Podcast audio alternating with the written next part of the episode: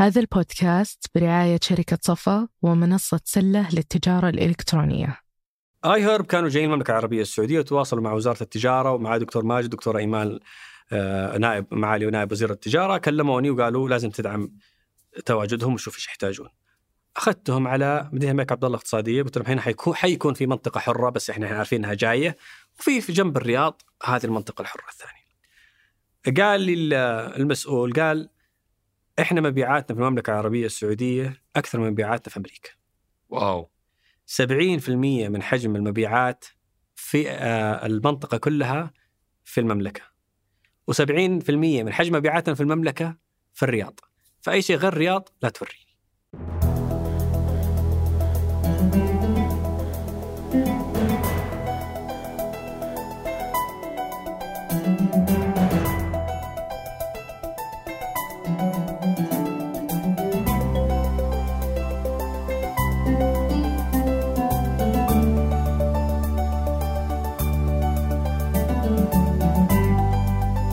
هذا سقراط من إذاعة ثمانية وأنا عمر الجريسي أستضيف قادة التحول وقادة الأعمال وقادة الرأي. ضيف حلقتنا اليوم هو المهندس لؤي مشعبي وكيل وزارة النقل والخدمات اللوجستية للخدمات اللوجستية. أعتبرها الحلقة حلقة التربيط. عندنا يمكن أربع أو خمس حلقات في القطاع اللوجستي آه، حلقة عن الموانئ حلقة عن النقل آه، حلقة عن البريد حلقة عن الطيران المدني. آه، هذه الحلقة هي لتربيط هذه القطاعات المختلفة وهذا ينشئ لنا شيء اسمه القطاع اللوجستي. وش أبرز ما حققناه الفترة الماضية في هذا القطاع؟ وش مفهوم الربط بين هذه القطاعات المختلفة؟ وش علاقته بالمخطط العام للمراكز اللوجستية؟ آه، وبعد كل هذا المشهد سولفنا عن الممر الاقتصادي اللي أعلن عنه مؤخرا وتنافسيته أو تكامله مع آه، طريق الحزام والحرير اللي تتبناها الصين. وكيف السعودية تستفيد من هذه كلها، تكلمنا عن الجسر البري، عن الربط السككي مع الخليج، وكل هذه التفاصيل أسهب ضيفنا في الحديث عنها من زاوية علاقتها بالقطاع اللوجستي وليش هذا القطاع مهم وجوهري لدرجة إنه كان الركيزة الثالثة من ركائز الرؤية من أول يوم آه، أطلقت رؤية السعودية 2030 آه، كان محور ربط القارات هو الركيزة الثالثة. فأترككم مع حوار ثري ودسم عن القطاع اللوجستي. حياك الله أبو عمر شرفتنا ونورتنا. الله يحييك سعيد بتواجدي معكم. آه، أبو عمر أنت كسرت رقم قياسي عندنا أنا أصحابي لما يبغون يسخرون مني أو يعني يتنمرون علي يقولون أنت أي أحد تستضيفه يعفى. إيه. آه و... أنا وأنا أقول لهم لا يمكن يترقى طيب إيه. يعني بس في كل الأحوال هو يتغير منصب أغلب ضيوفنا بعد فترة قصيرة. أنت ما شاء الله منصبك تغير قبل ما تنشر الحلقة. ما عشان كذا ما جيتك الا وأنا خلاص. خالص وين المحطة الجاية؟ والله داخل المنظومة يعني إحنا أنا لي فترة في مجلس إدارة السعودية للشحن وكان في حديث من فترة صراحة إني أنتقل معهم وفي تنسيق مع معالي الوزير بالتوقيت الأنسب لذلك. فإن شاء الله راح أنتقل للسعودية للشحن اللي تملك 70% منها الخطوط السعودية اللي رأس مجلس إدارتها معالي الوزير فما زلت في, في المنظومة. في المنظومة. بس طبعا هم عندهم هدف طموح كبير جدا المرحلة القادمة. آه، أكثر من آه، تضاعف في حجم الطائرات آه، والوصول إلى دول أكثر وبالتالي المرحلة القادمة مختلفة شوي عن المرحلة الحالية وأتمنى أني أتوفق في مساعدتهم في الوصول إلى هذه الأهداف. قبل ما ندخل في موضوع حلقتنا اليوم عن القطاع اللوجستي ودي أسولف معك على ملف يهمني أفتحه مع أغلب القادة صراحة اللي هو إدارة الضغط، يعني كثير من من قادة التحول الفترة الماضية يعيشون ضغط استثنائي في وقتهم في صحتهم نتيجة المهام الجسيمة اللي هم قاعدين يقومون فيها. آه، أنت يبدو عندك تجربة يعني آه، مثيرة في هذا الموضوع. كيف قاعد تدير شوف أنا بطبعي هادي جدا جدا. لاني اشتغلت فترة طويلة يمكن مهندس بترول ونشتغل في الصحراء ومسؤولين على حياة أرواح ناس ويعني المخاطر كبيرة. وتعودت إني آه، في أي حتى حالة خاصة استثنائية يكون عندي هدوء كبير وتركيز على حل المشكلة. لكن مع ذلك المسؤولية كبيرة.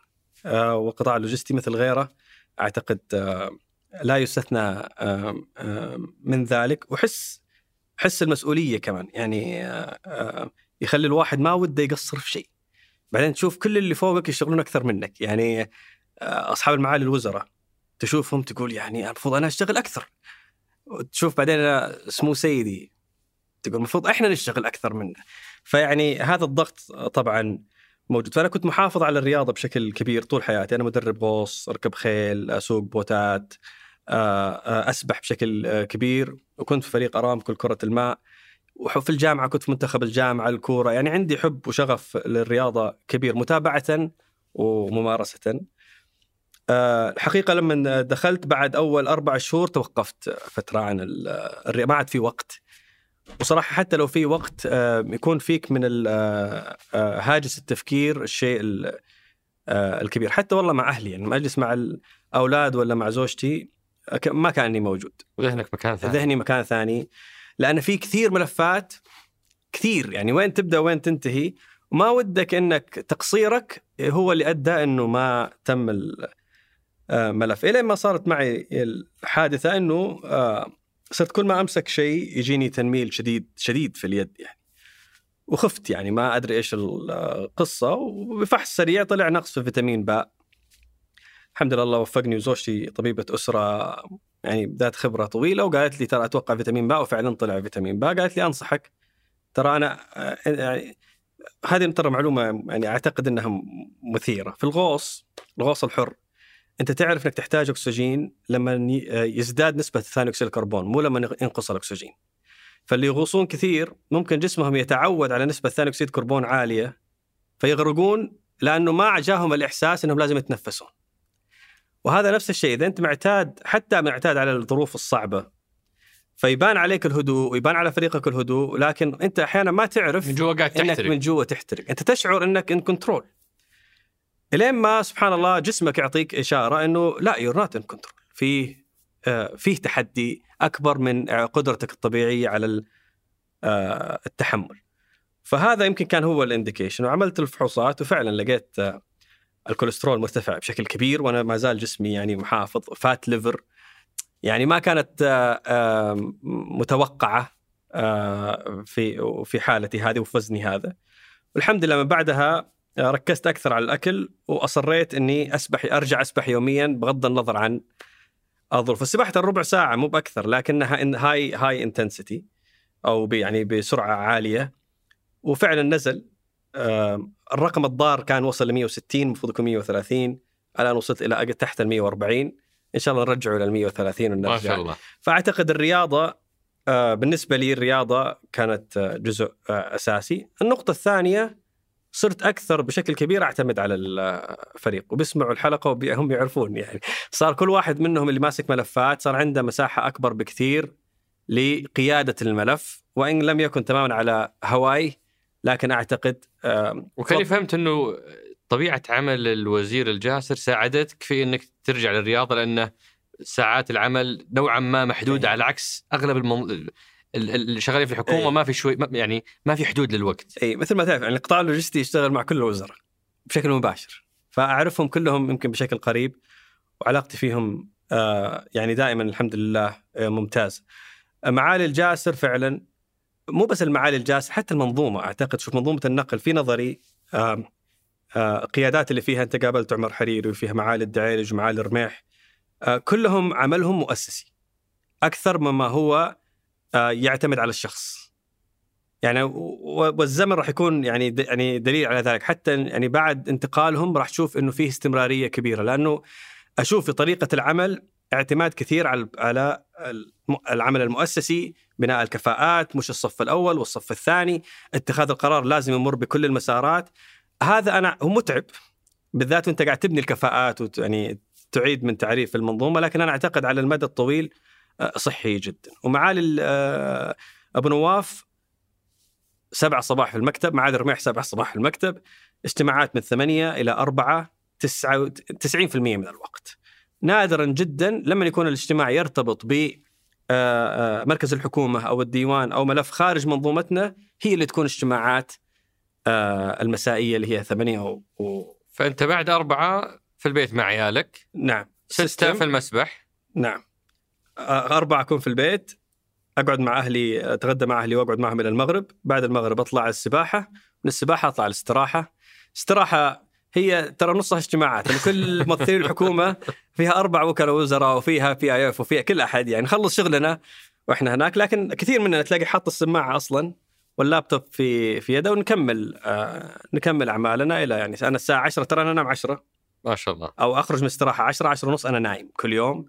خمسة ونص أنا صاحي كل يوم ما أذكر إني شغلت alarm آخر عشر سنوات إلا لو عندي رحلة دولية غير كذا ما أذكر إني شغلت آه، alarm ارامكو عاد تربيت على هذا ال- وهذه يعني إلى إلى الآن ماشية معك بشكل جيد في ضبط ال- ال- ال- الضغط في في موضوع الكوليسترول والأشياء يعني إيه. حاليا كافية هذه. الحمد هذه لله. آخر فحوصات كلها تحسنت الأرقام ما إن شاء شاء الله. الله تستمر في قدامك العافية يا رب. الله إحنا. سعداء أبو عمر نكسبك ضيف في ملف مرة مهم في توقيت مهم اللي هو القطاع اللوجستي. آه، عندنا أكثر من ضيف آه، سابقا غطوه من زاويتهم فمعالي الرميح آه، الموانئ ال- الطيران المدني. ففي أكثر من ضيف غطوا قطاعات جزئية. اليوم نبغى نشوف في الصورة الكبيرة للقطاع اللوجستي.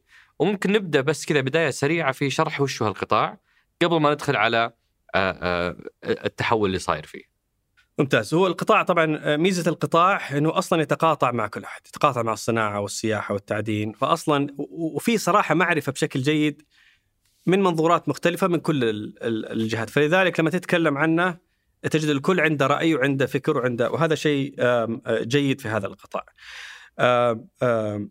إحنا بالمملكه العربية السعودية وت- وتعريفه ترى اكاديميكلي يعني بالأكاديميين شفت ترى اختلافات لا ما نبي كثير. الاكاديميه، الأكاديميين بيعقدونها، إيه، أنا. بتعريف مبسط أي أحد يقدر يفهمه. بالضبط وش تعريف القطاع الخدمات اللوجستي؟ اللوجستية كل ما يخص نقل البضائع إلى المملكة من المملكة عبر المنافذ أو داخل المملكة، سواء كان هذه البضاعة كبيرة حاويات، سواء كانت سائبة، سواء كانت آه، مواشي، سواء كانت يعني livestock أو سواء كانت parcel و last mile delivery، برا بحرا جوا سككيا آه، تخزينا، هذا كله يقع تحت آه، فحركة البضائع من المنشأ إلى المستفيد النهائي بكل آه، يعني آه، وسائطها سككي بحري جوي كلها هذه تعتبر قطاع لوجستي. نعم. حتى ما فيها مرحلة التخزين حتى المستودعات وإعادة التغليف وإعادة التصدير إلى آخره 100% كلها قطاع لوجستي. نعم.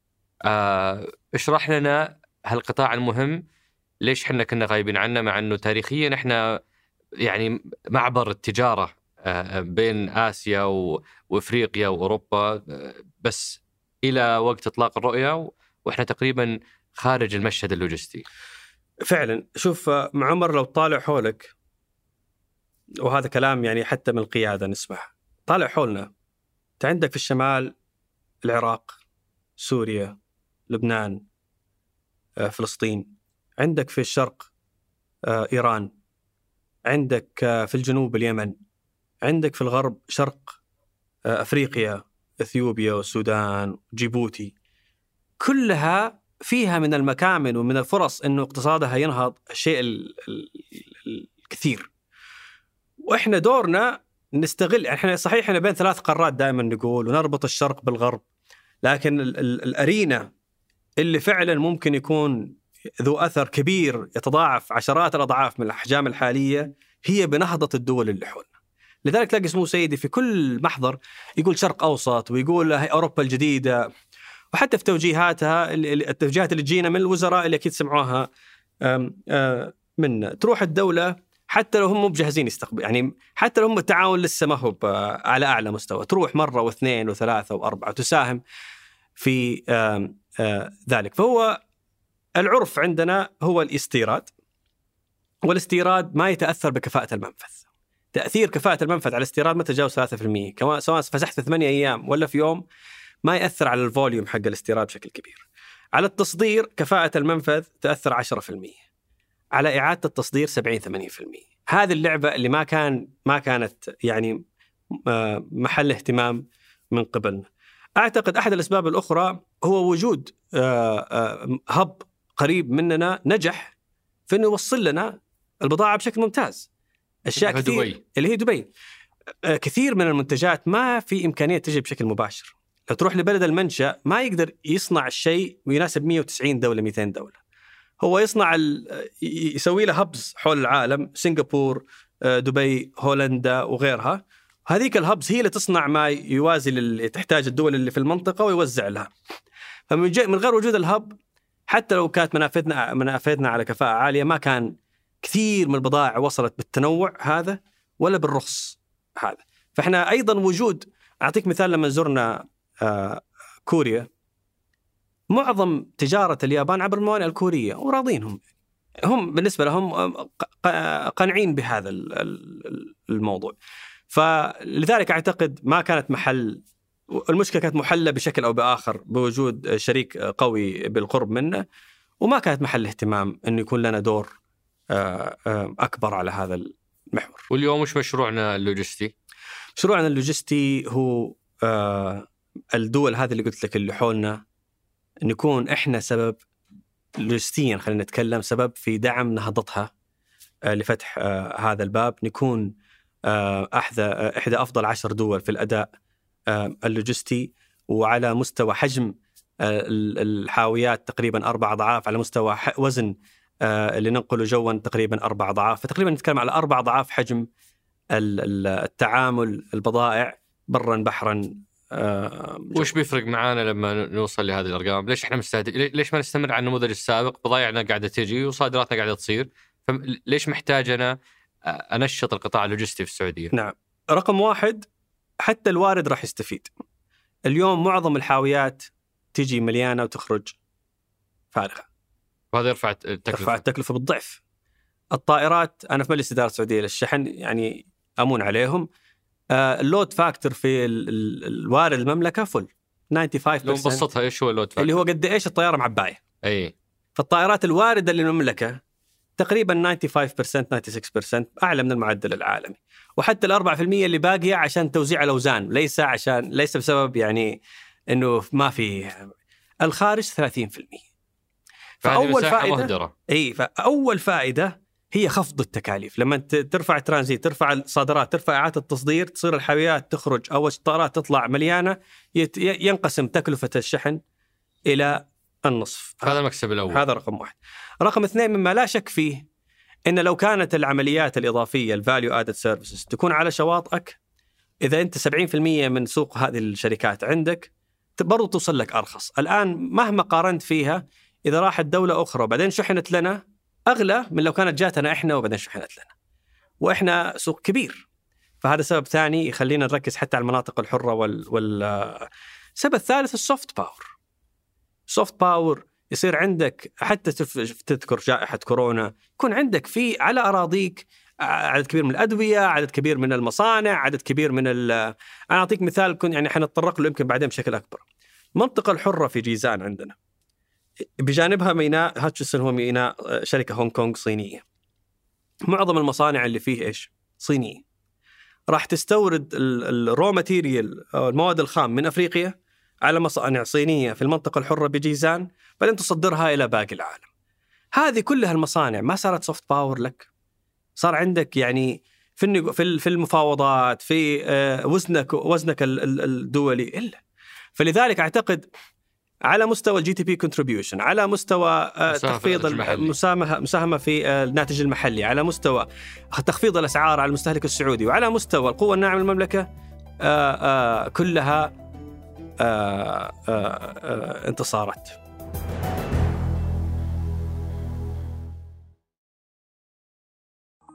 كشفت حرب غزة حاجتنا لخدمة إخبارية موثوقة خصوصا مع انتشار الشائعات والأخبار المزيفة فصحيفة الشرق الأوسط تقدم عبر منصاتها تغطيات حية لكل جديد وتحليلات عميقة وآراء متخصصة. عشان تعرف آخر الأخبار من مصدر موثوق تابع الشرق الأوسط صحيفة العرب الأولى. الجماليات المعمارية مهمة بس جودة البناء أهم وحداثة التصاميم مهمة لكن الخدمات والمرافق أهم. المهم والأهم مضمون. تملك المستقبل مع وحدات شركة صفاء للاستثمار. أعرف أكثر من الرابط في وصف الحلقة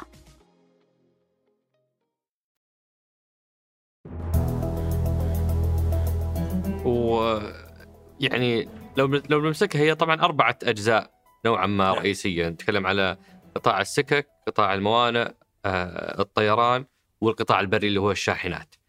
هل نقدر نمر كذا بشكل سريع على وش كان أبرز آه، ما تحقق في كل واحد من هذولي؟ حلو يمكن أول خليني أشرح لأنه كثير من المستخدمين آه، يعني عندهم أسئلة على علاقة الوزارة بالهيئة وليش في هيئات كثير وكذا خلينا اشرح ال- المنظومة. المنظومة ومنها نتطرق يصير لل- للقطاعات. طبعا هي الوزارة هي اللي تنظر للسياسة العامة والأهداف العامة. إحنا نبغى عدد الحاويات كذا، إحنا نبغى رضا المستفيدين كذا، نبغى مؤشرنا آه، آه، آه، آه، كذا وت- وتنزل هذه الاستراتيجية النقل والخدمات اللوجستية تم إسقاطها على الجهات التنفيذية، الجهات التنفيذية هي اللي تطلع التراخيص، هي اللي عندها الرقابة في الأسواق، هي اللي عندها اللوائح والضبط، هي اللي عندها المخالفات. الوزارة لا تقوم بذلك، هذا كله تقوم فيه هيئات آه، مستقلة، الموانئ مسؤولة عن الموانئ، الهيئة العامة للنقل على كل ما يخص النقل بما في ذلك النقل البحري حاليا. والهيئة العامة للطيران، أيضا المطارات والنقل الجوي آه، عنده. فهذه طريقة عمل ال- الأجهزة المختلفة آه، مع وطبعا المؤسسة العامة للبريد فيما يخص آه، آه، البريد.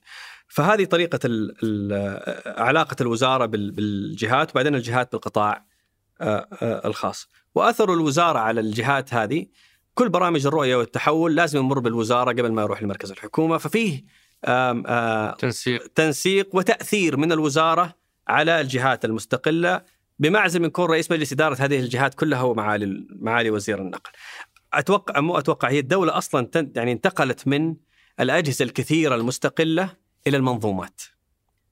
كانت كل واحدة جهاز مستقل ومجلس إدارة مستقل، الآن توجهت إلى وجود منظومة الصناعة، منظومة الاتصالات، منظومة النقل، هذا توجه للدولة. بعدين اللي ينسق بين هذه المنظومات برامج الرؤية. برنامج ندلب اللي فيه الصناعة والتعدين والطاقة والخدمات اللوجستية فيه مجلس إدارة فيه تلاقي مع معالي السواحة ومعالي الخريف ومعالي الجاسر اللي هم وزير الصناعة والاتصالات يجلسون في غرفة واحدة لأنه قطاعاتهم آه، تتقاطع. بشكل آه، كبير. فهذه آلية ال- ال- العمل. وهناك لجنة عليا للخدمات اللوجستية يرأسها سمو سيدي تماما مثل الشركات. هذه مؤشرات قياس الأداء. تروح نعرض عليه كل المؤشرات وين وصلنا فيه. إذا عملنا مهمة ممتازة يمدح ويشكر ممكن يرفع صارت أكثر من مرة رفع المستهدف طالما حققناه بشكل مبكر. وإذا ما عملنا آه إذا كان هناك دعم يصير يسأل وش الدعم؟ إيش التحدي اللي صار عشان نحله؟ وإذا كان في تقصير يكون فيه يعني توجيه مباشر بتجاوز هذا آه التقصير. تماما لأن جاي من القطاع الخاص معظم عمري تماما مثل board meeting حق آه آه شركة. وضع عليك مسؤولية أنك تكون دائما جاهز ودائما تؤدي. فإذا نظرنا أنا أتكلم عن البضائع. الب- ال- الركاب ما لي علاقة فيه. فبالنسبة للبضائع خلينا ننظر على قطاع. قطاع وقفني محل هل المخطط اللوجستي يربط بينهم كلهم ولا هو يخص قطاع معين؟ المراكز اللوجستية هي تنفع الجميع ففي مراكز لوجستية في المطارات في مراكز لوجستية ودك نبدا فيها ولا ودك آخر شيء؟ هي آخر شيء عشان شيء. الربط بينهم اي أوكي. الربط بينهم. حتبدا من وين؟ فالموانئ حلو. الموانئ هي أسهل آه، واحدة. قصتنا في الموانئ آه، ممتازة جدا. آه، في أكثر من مؤشر دولي تكون موانئ المملكة من top 10 على كفاءة التشغيل على سرعة آه، آه، تحول الحاوية. كن كان ال market share حقنا أو الحصة السوقية في ال في ال في الترانزيت اللي ينزل في المملكة بشكل بسيط ثم يطلع أعتقد آم، 12% أو حولها اليوم فوق ال 30% في سنتين بس تغيير آه، آه، تشريعات كل شهر تسمع إنه آه، رقم قياسي جديد للموانئ السعودية، رقم قياسي جديد في الموانئ السعودية. ف والمؤشرات العالمية حتى البي اي لما طلع، البي اي في جزء ترتيبك بين الدول بناء على survey. لكن فيه في التقرير تلاقي الدرجة آه، كم معدل انتظار ال- السفينة؟ كم معدل انتظار الحاوية إلى دخولها لل كلها إحنا من الاوائل إن لم نكن الأول في المنطقة. حتى قارنت بتركيا قارنتنا ب... ب... بالإمارات إحنا أسرع في ال turnaround حق الحال. حتى في ال connectivity في الاتصال آه، آه، وجود الخطوط المباشرة بين موانئ المملكة وبين الموانئ الأخرى آه، كان أذكر في بيننا وبين آه، كانت طبعا المركز الأول للإمارات بالتأكيد كان الفارق في التقرير الماضي يمكن 12 آه، أو 13 نقطة من 100 اليوم الفارق 1.5% فتقريبا حتى هذا في ال LPI في ال في تقرير ال LPI يشيرون إلى ال connectivity أو الربط بموانئك بالخطوط المباشرة. الآن إحنا الفارق نقطة أو نقطة ونص آه، بيننا وبين الإمارات. وعندي ثقة كبيرة إنه آه، إنه آه، قبل التقرير القادم حنكون لأن كل المشاريع هذه طبعا تزيد من ال connectivity وأيضا تشريعات الموانئ تغيرت على الترانزيت تغيرت. واصبحت كل عقود الشركات المشغلة عقود مبنية على الأداء. أول كانت العقود في في الموانئ والله آه، آه، أبغى كذا crane وكذا حاوية وكذا. الآن لا لازم الحاوية ما تقعد أكثر من ساعتين. إذا قعدت أكثر من ساعتين عليك غرامة. لازم آه، التكلفة ما ترتفع عن عن القيمة الفلانية. إذا ارتفعت فعليك. فصارت تشريعات يسموها اقتصادية كبيرة تحفز المشغلين على سرعة الاداء ورفع مستوى ال- الخدمة. هذا صار من سنتين والآن إحنا قاعدين نشوف آه، آه، نتائجه بشكل كبير. إيش اللي ينقص الموانئ؟ آه، تكامل الخدمات. يعني عادة السفينة الكبيرة اذا جات المينا ما تبغى تبغى تنزل كل أنواع حاوياتها.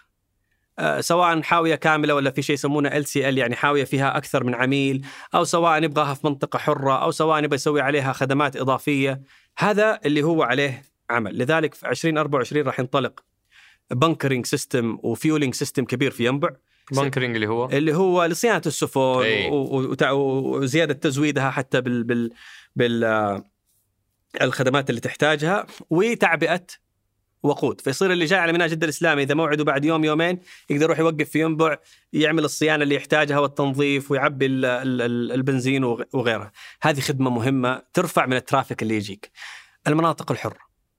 المناطق الحرة آه، مدينة الملك عبد الله الاقتصادية الآن وجيزان على البحر الأحمر وراس الخير على الخليج.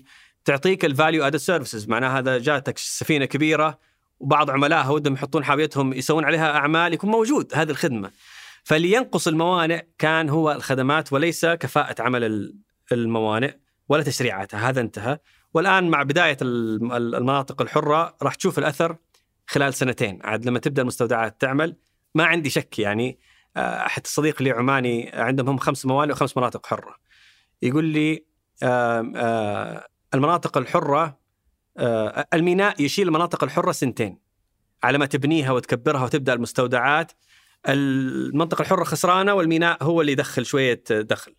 بعد سنتين ثلاثة المنطقة الحرة هي اللي تصير تشغل الميناء. من غيرها فوليوم الميناء ينقص بشكل آه، آه، كبير. وهذا ما حيكون استثناء عندنا حيكون. طيب اذا اسمح لي أوقفك هنا ما دام تكلمت عن الموانئ والمناطق الحرة. آه، أنت ذكرت رابغ وجيزان وراس الخير. وهذه كانت بالنسبة لي ملفتة للنظر إنك إننا ركزنا على الموانئ الجديدة الصغيرة في مقابل إنه ميناء أكبر ميناء عندنا اللي يمثل مجمل يعني حركتنا ال- ال- التجارية اللي هو ميناء جدة. وهذا ما آه، نفس ال- ال- ال- تكامل الخدمات اللي قاعد يصير في الموانئ الصغيرة الجديدة هذه. ملاحظة في محلها 100% طبعا قصة ميناء جيزان مثلا محددة وصناعية وراح تنجح لأنها محددة وواضحة. راس الخير أيضا صناعة السفن ولها يعني business case محدد آه، راح تنجح فيه. من المناطق الحرة الحالية الوحيد اللي له بعد لوجستي كبير يعتبر أو الأك يعني أكثر واحد فيهم عنده بعد لوجستي هو ميناء الملك عبد الله في مدينة الملك عبد الله. ليش؟ آه، الاقتصادية لأن مساحة كبيرة ولأن فيه مشاريع لزياده الطاقة الاستيعابية لهذا الميناء بشكل كبير. وبالتالي وقريب جدا من مراكز اقتصادية مكة وجدة وغيرها وهذا مناسب للشركات. وحنجي للربط السككي اللي يكمل هذه القصة أوكي. لما نوصل لل- لل- للسكك فهذا يمكن أكبر وحدة. لكن ما في شك إنه مينائي الملك عبد العزيز في الدمام وميناء جدة الإسلامي بحاجة إلى مناطق آه، آه، حرة آه، في ليش ما كليهما. صار فيها؟ اثنينهم تمت الموافقة من هيئة المدن الاقتصادية على إنشاء مناطق آه، حرة. لكن المدن الكبيرة آه، كلا يعني مو كلاهم حتى الرياض. يعني ثلاث المدن الكبيرة فيها master plan فيها مخطط عام كبير جالس يحسم وينتهي حاليا. فإحنا مثلا متفقين مع هيئة تطوير جدة ومع هيئة المدن الاقتصادية على منطقة حرة في جدة فيز 1 2.4 مليون متر مربع وفيز 2 10 مليون لكن انتهاء من تفاصيل ذلك وإعلانه يعتمد مخطط. يعتمد يعني يعتمد على المخطط لأنه لما نقول منطقة حرة وش فرقها عن المناطق الأخرى؟ طيب هي في منطقة عادية ومنطقة إيداع ومنطقة حرة. العادية هي المستودعات الطبيعية. منطقة إيداع البضاعة اللي فيها عليها إعفاء على البضاعة، إعفاء جمركي، معلقة جمركيا، فتدخل البضاعة وتخرج ما تدفع عليها VAT، ما تدفع عليها custom duty أو تعرفة جمركية. إيه، وممكن تسوي خدمات. يعني تجي البضاعة إحنا كنا نجيب آه، يعني من الطرائف اللي كنا نجيب ثلاجات من نفس المصنع. آه، ستة آه، وبعدين نحط عليها واحدة نحط عليها هاس واحدة نحط عليها ال جي واحدة نحط عليها مو ال جي يعني بس شركات مختلفة. إيه. هو مصنع واحد يصنع لكل هذه الماركات. فيستوردوها هذه الشركات مرة واحدة. وبعدين إحنا كنا في منطقة الإيداع نحط ال sticker الصحيح. و sticker كفاءة الطاقة وبعدين نغلفها مرة ثانية بعدين تفسح تدخل آه البلد فمنطقة الإيداع آه قبل التفتيش الجمركي معلقة من التفتيش الجمركي آه، والإعفاء على البضاعة. المنطقة الحرة الإعفاء يتجاوز البضاعة الإعفاء على الشركة. الشركة ما تدفع كوربت انكم تاكس ما تدفع وذ ضريبة الشركات أو ضريبة التحويل. الشركات أو ضريبة ال- الحوالات الخارجية. الحوالات الخارجية. كلها تكون معلقة على مستوى الشركة وليس فقط. البضائع طبعا معلقة أيضا لكن على مستوى آه، جبل علي يعتبر منطقة حرة. منطقة حرة. فالشركات اللي فيه ما تدفع ضريبة ولا تدفع رسوم. نعم بس هو طبعا هناك الوضع مختلف. طبعا الإمارات فيها يمكن 26 منطقة حرة بس هم حتى الاقتصاد الأساس آه، آه، إلى وقت قريب حتى ما كان فيه ضرائب. آه، ضرائب. ف فمختلف صراحة. بس أنا أقصد عشان إيه. كنوع من نعم. التقريب إحنا نتكلم على الفرق شرحنا الآن الفرق بين آه، مناطق الإيداع والمناطق الحرة اللي في الإمارات هي مناطق حرة آه، أتذكر كان في حلقة ما دمنا في موضوع الموانئ إيه. حلقة مع مع خالد البواردي إيه.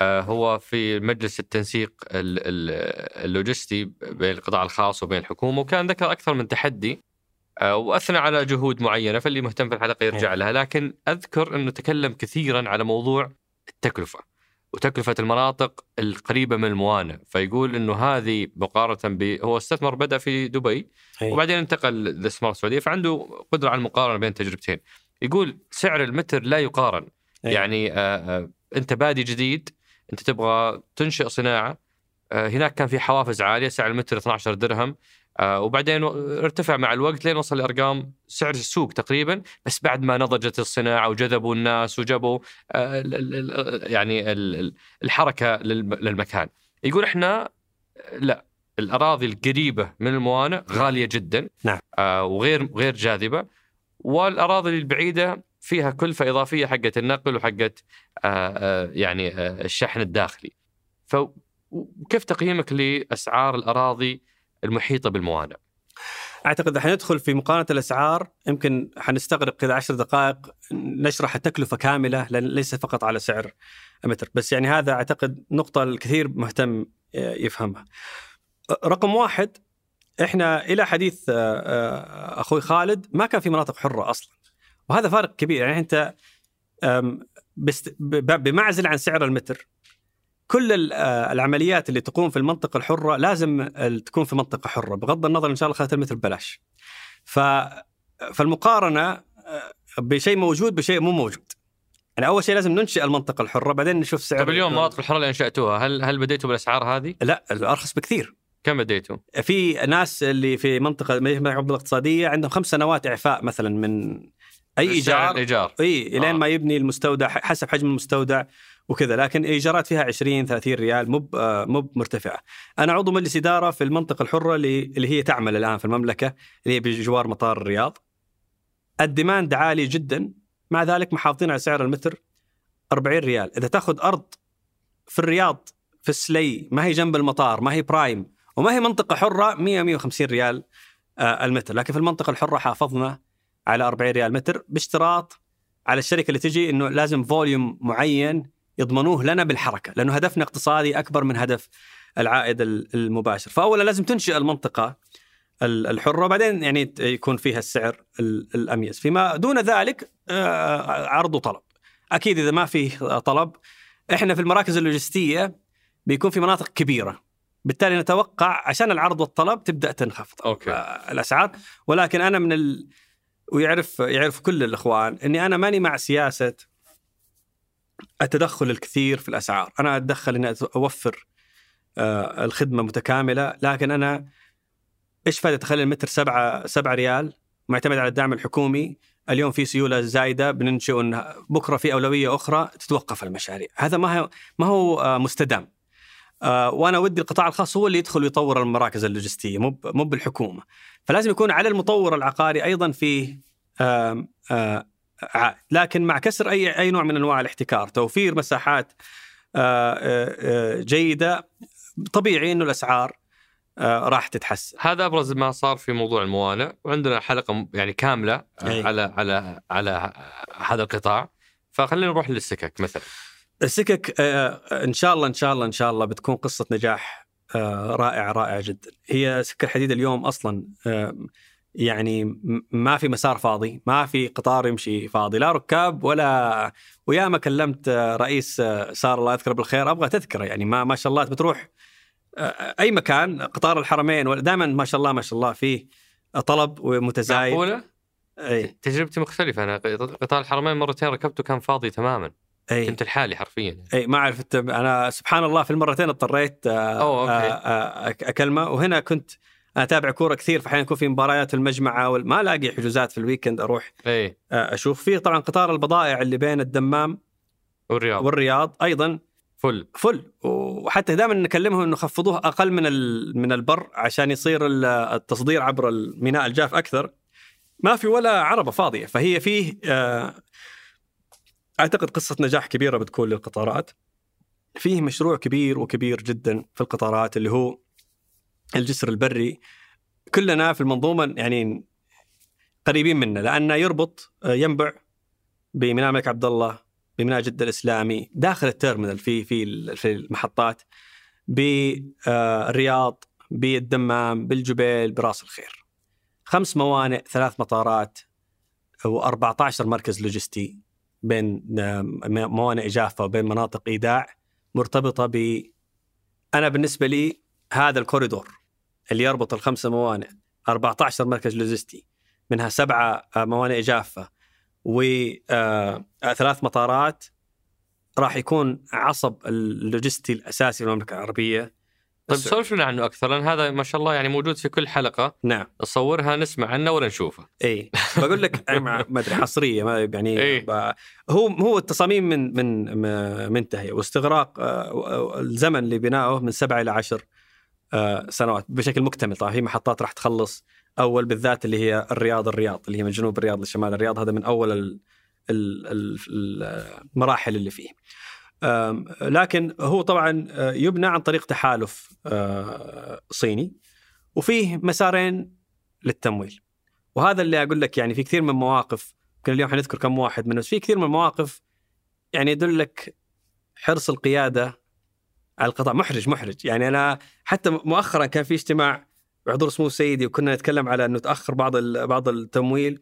فأنا بدأ قال أنا أعتذر منكم وإن شاء أنا بقول في نفسي آه، يعني يحرجك بالاهتمام الكبير ب آه، آه، بهذا القطاع.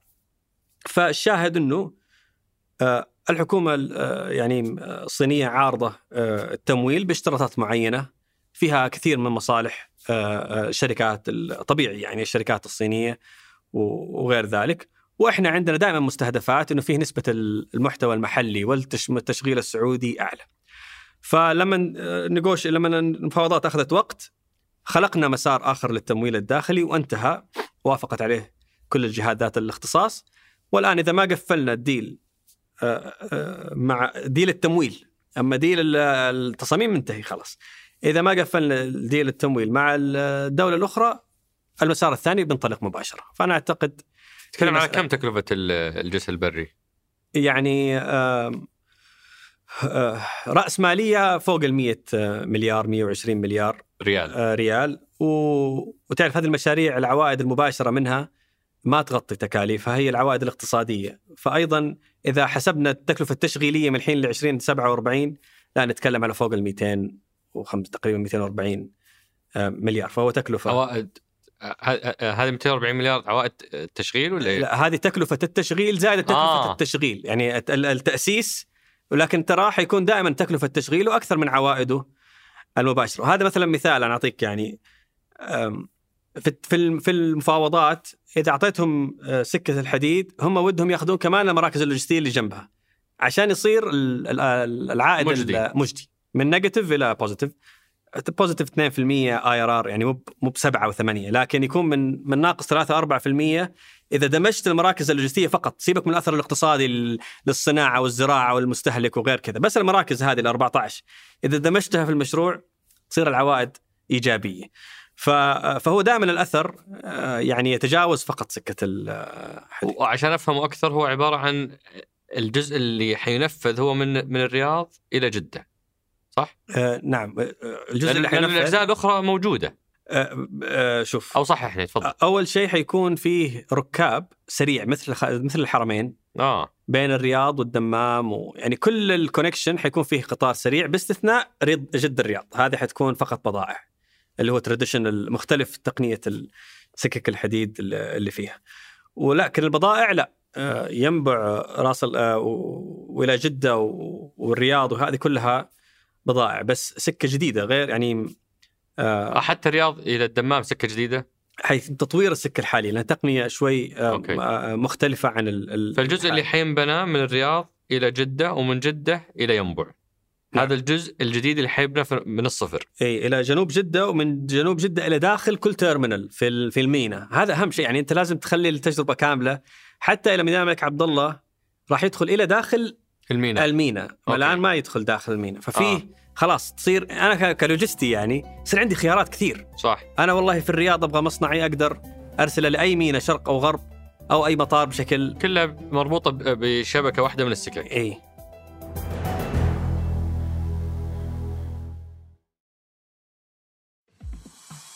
ودك تبدأ تجارتك الإلكترونية أو تتوسع في تجارتك الحالية؟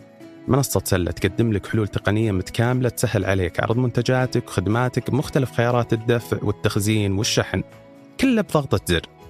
انشأ متجرك الآن وانضم الآلاف التجار من الرابط في وصف الحلقة.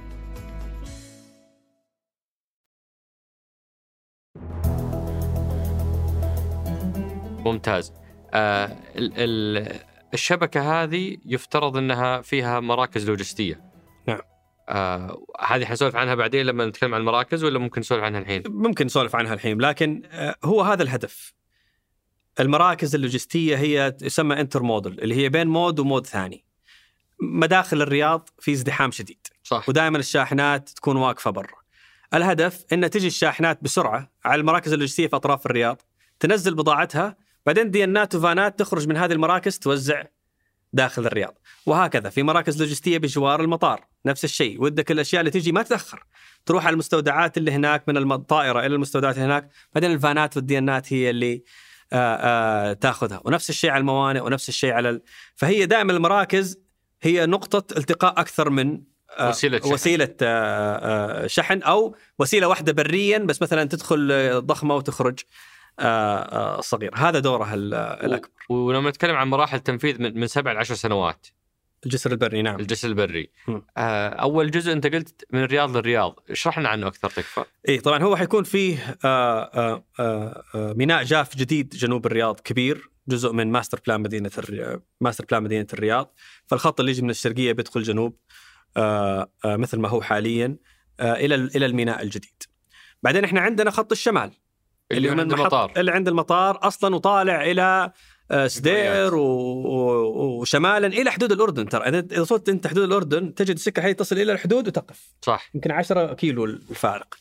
فهذا connection ضروري. آه، فبيكون فيه connection من المحطة اللي تحت إلى المحطة آه، الجنوب الرياض إلى المحطة اللي شمال الرياض. بالتالي البضاعة اللي تيجي من أي منطقة في المنطقة الشرقية وما and beyond يعني عندك الإمارات لاحقا والبحرين والحين حنجي لهذا القسم أكيد آه، يصل إلى الرياض وبإمكانه مباشرة يستمر إلى شمال المملكة والدخول إلى الأردن مثل المشروع اللي أعلن قريبا أو التحول إلى البحر الأحمر ووصول إلى موانئ. أنا بقول لك كلوجستي أي. هذا المشروع بالنسبة لي آه، هو يعني آه، راح يكون game changer راح يكون مختلف تماما هذا حجر الزاوية لمشروعك اللوجستي بالكامل. 100% okay. 100% آه وك- وكان في أتذكر آه آه يعني على طاري آه، الجزء السككي ممكن يكون هذا مدخل لموضوع ال ال النقل ال ال البري. آه، كان في حديث على اللي, اللي أتوقع رئيس موانئ دبي وكان يتكلم على إنه مهما صار من من حراك في في النقل البري آه، والسككي الكلام كله على النقل البحري فهذا الجهد كله لن يساوي شيء مقارنة ب آه، معبر قناه السويس والنقل البحري اللي آه، إي هو الأساس في في الشحن إي وهذا شوف يعني أم أم إذا قلنا إنه أثر سلبي على النقل البحري لا ودحين نشرح ليش. لكن هل هناك قيمة كبيرة لهذا النقل البري السككي وسواء سككي أو غيره؟ نعم هناك قيمة كبيرة. فتقريبا 85% من حجم الشحن العالمي هو شحن بحري. ولما آه، سمو سيدي أعلن آه، عن الربط بين قوة اقتصادية كبيرة في أوروبا وقوة اقتصادية كبيرة وقاعدة تنمو بشكل سريع اللي هي الهند مستقبل يعني الاقتصاد اوروبا ترى قاعدة تت... يعني تتقلص أو تتباطأ وال وال آه، الهند احد الدول اللي قاعدة تتسارع في صح فربط هذه الدولتين بخط طاقة وبيانات وربط مباشر راح يكون له قيمة كبيرة ما في شك ما في شك في ذلك. وكثير من البضائع اللي هي قيمة عالية البضائع القيمة العالية ترى التكلفه اللوجستية تكاد لا تكون مهم لا تكون مهمة. يصير يهمهم أسرع و most أكثر طريق مباشر. electronics chips يعني microchips وجوالات والادويه مهم جدا يكون في سرعة ومباشره في هذه الأمور وعصب مهم في الامر في في الحالات الحرجة والخطيرة. هنا يجي دور النقل السككي. هذا النقل السككي كم يشكل من حركة البضاعة بين الشرق والغرب؟ لن تتجاوز 2 إلى 3%. مو بس هذا الخط، كل الخطوط الأخرى في ست خطوط آه، سككية بين الصين وأوروبا. كل هذول 2% 2 3% من الحجم. وحتى أنا أستغرب بعض الطرح آه، وما أستغربه ولكن يعني أقول غير دقيق لما يقولوا هذا تهديد لقناة السويس وما أعرف إيه. المملكة العربية السعودية عندها على البحر الأحمر نيوم وميناء أوكتاغون. وعندها ينبع والمشاريع كبيرة على ال bunkering وعندها ميناء الملك عبد الله وال free zone اللي فيه. وعندها ميناء الملك جده الإسلامي في ست مناطق لوجستية تبع ام اس سي وميرس كلاين وغيرها أعلنت آه، عنه وتوسع للتيرمينال آه، ميناء جد آه، شركة موانئ البحر الأحمر. وعندنا جيزان فمستحيل إحنا يعني بالنسبة لنا البحر الأحمر هو العصب العصب مهم وعصب أساسي وعندنا استثمارات من القطاع الخاص كبيرة في ميناء مناطق الحرة بجيبوتي وفي العين السخنة في في مصر. فما في شك البحر الأحمر قناة نقل آه، كبيرة ومهمة ورائعة وما في شك فيه جدوى كبيرة. يمكن بعطيك مثال عمر بيشرح ال... ال... كذا دخلنا شوي على الشحن الجوي. تفضل. حجم البضائع اللي تجينا عبر الإمارات بعدين تجينا بالبر. بالنسبة لحجم واردات المملكة كلها كفوليوم كفوليوم كوزن 1.7% أنا معلومتي أقدر أؤكد إنها أكثر أكثر دقة من يعني كحج ك اللي تجي إمارات بعدين تدخل علينا بالشاحنات. بر. ويكون بلد المنشأ اللي فيها ما زالت الدولة الأساسية الصين أو ال... ما تغير بلد المنشأ إلى منطقة حرة أو هذه ال 1.7% كم تشكل كقيمة 8% من حجم الواردات المملكة. أوف فكوزن 1.5% كقيمة 8%، ليش هذا التباين الكبير؟ لأنه معظمها electronics و e-commerce والتجاره الالكترونيه وغيرها، تجي على الميناء تدخل تجي طيران عفوا معظمها تجي طيران على الإمارات تدخل آه، عبر المنفذ أو البحرين تروح إلى مطار الملك آه، آه، فهد بالدمام ويتم فسحها هناك. فكقيمة مهم ك volume محدود. طيب إذا جينا اللي يروح الإمارات لكن يجينا عن طريق البحر كوزن تقريبا 12% كقيمة؟ كقيمة أيضا 7% فهنا تشوف الفارق.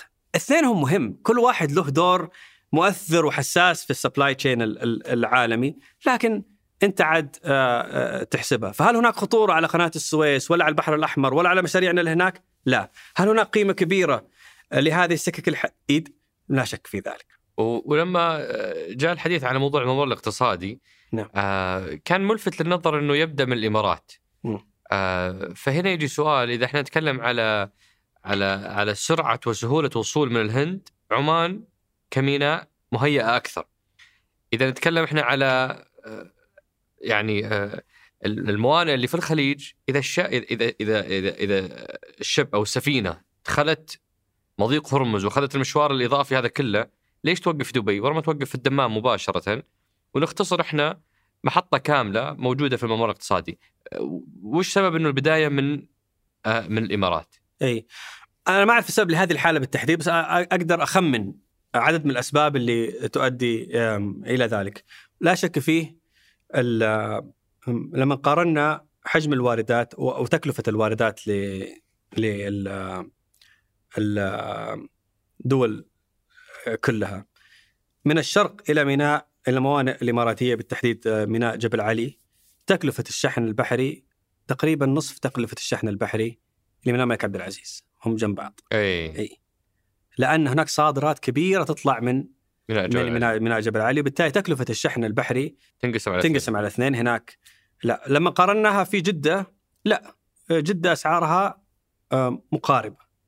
آه، آه، وفي بعض الدول أرخص. فبالتالي فهذا أول قيمة. أنت عندك استثمارات هندية كبيرة جدا في المناطق الحرة في الإمارات موجودة اليوم. يعني في في المناطق الحرة 9000 شركة اليوم. عدد كبير منها آه، من من دولة الهند الشقيقه فبالتالي من المنطق والسهل عندي الموظفين وعندي شركات وعندي المخازن ليش أبدأ في مكان جديد؟ أبدأ أسوي فيه الكونكشن هذا. وإذا جات على اليوم الإضافي أو نصف اليوم ما هي بقضية آه، آه، ما هي يوم أقل بكثير.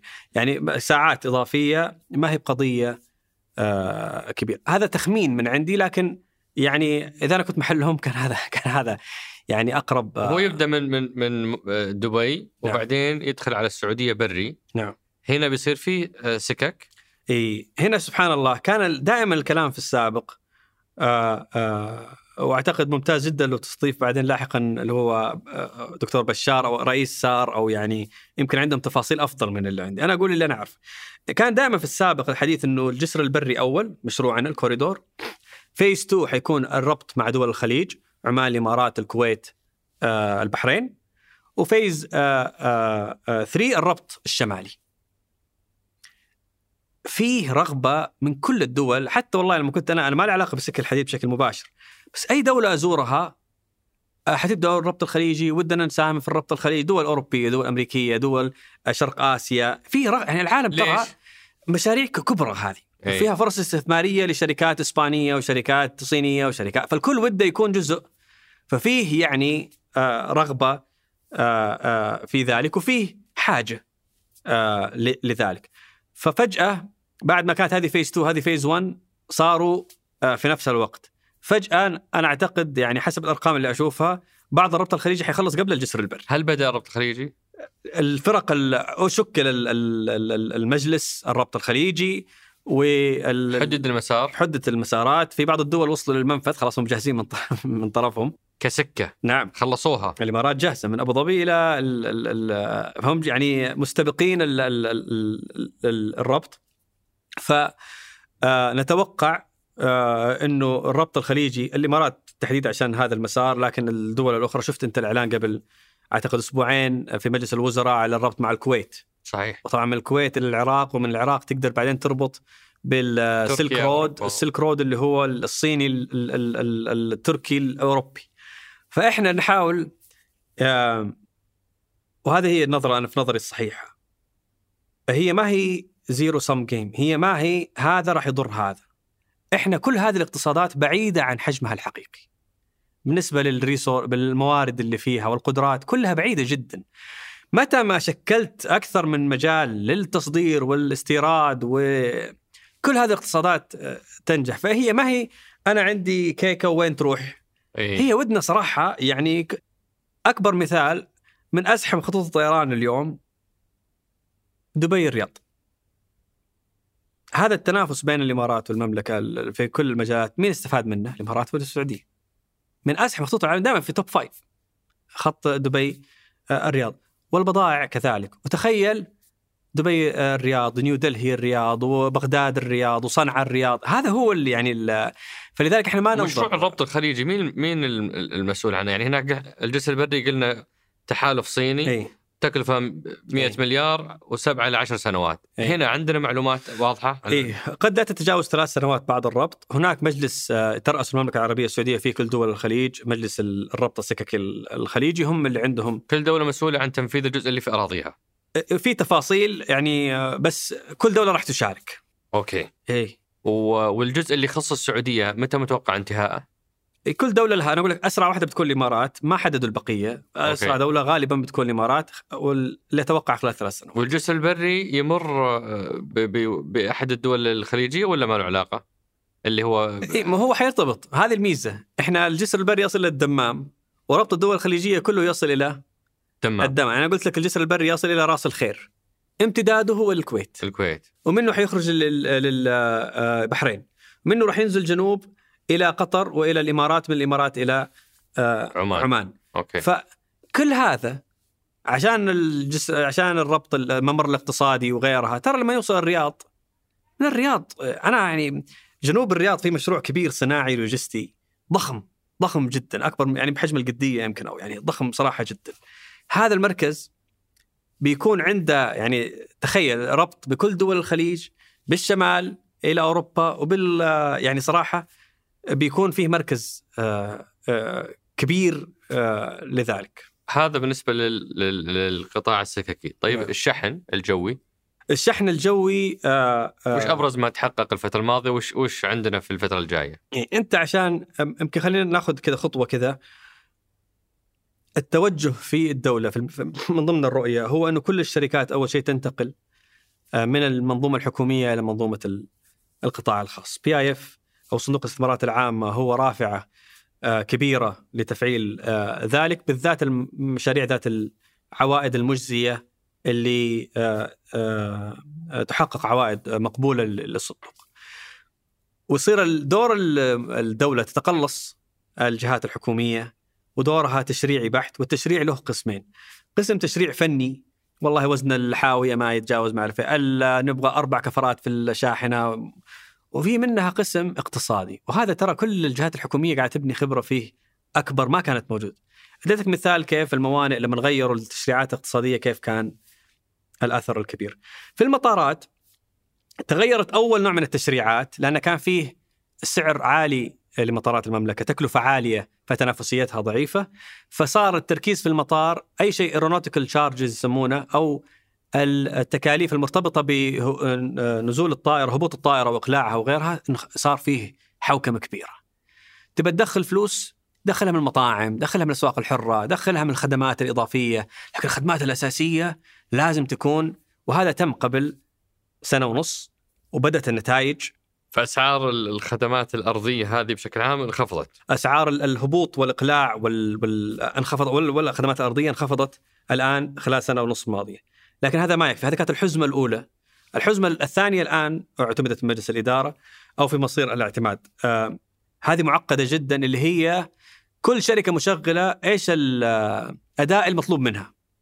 أنت شركة الباصات إذا أكثر من كذا عليك عقوبة. أنت ولازم يكون رضا المستفيد ما يقل عن كذا. لازم انتظار الطائرة ما يزيد عن آه كذا. وكل مرة الطائرة تستنى أكثر من 15 دقيقه دقيقة عليك يا مشغل عقوبة. يعني أول حزمة كانت إنك ما ترفع سعرك فوق آه، رقم معين. الآن لا. مردودك المالي يعتمد على أدائك.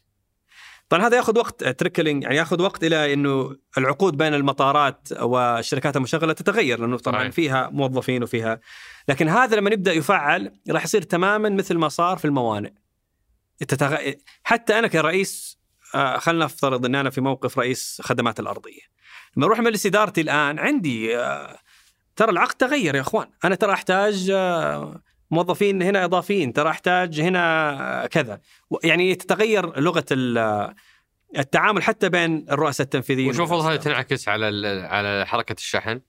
هذه راح تغيرها بشكل كبير. إحنا في المطارات نحتاج هذه إذا التشريعات الأساسية تمت التشريعات الاقتصادية آه، المرحلة الثانية الآن أعلنت البنية التحتية ما زال فيها عمل في المطارين الرئيسيين. رياض جدة. رياض جدة. الرياض آه، تأخرنا لأنه كان فيه آه، آه، master plan جديد لكلا المطارين جدة والرياض. واعتمد الم- ال master plan للمطارين خلاص من ستة شهور تقريبا. مطار جدة الممتاز ال- منطقة الشحن الكارغو فيلج هي نفسها المنطقة الحالية توسع لها. فكان عندنا ست سبع شركات كانت يعني متوقفة ما تقدر تبدأ تبني مستودعاتها. الآن كلها قاعدة تبني مستودعاتها. فهذا راح يرفع من آه، أداء جدة بشكل آه، كبير.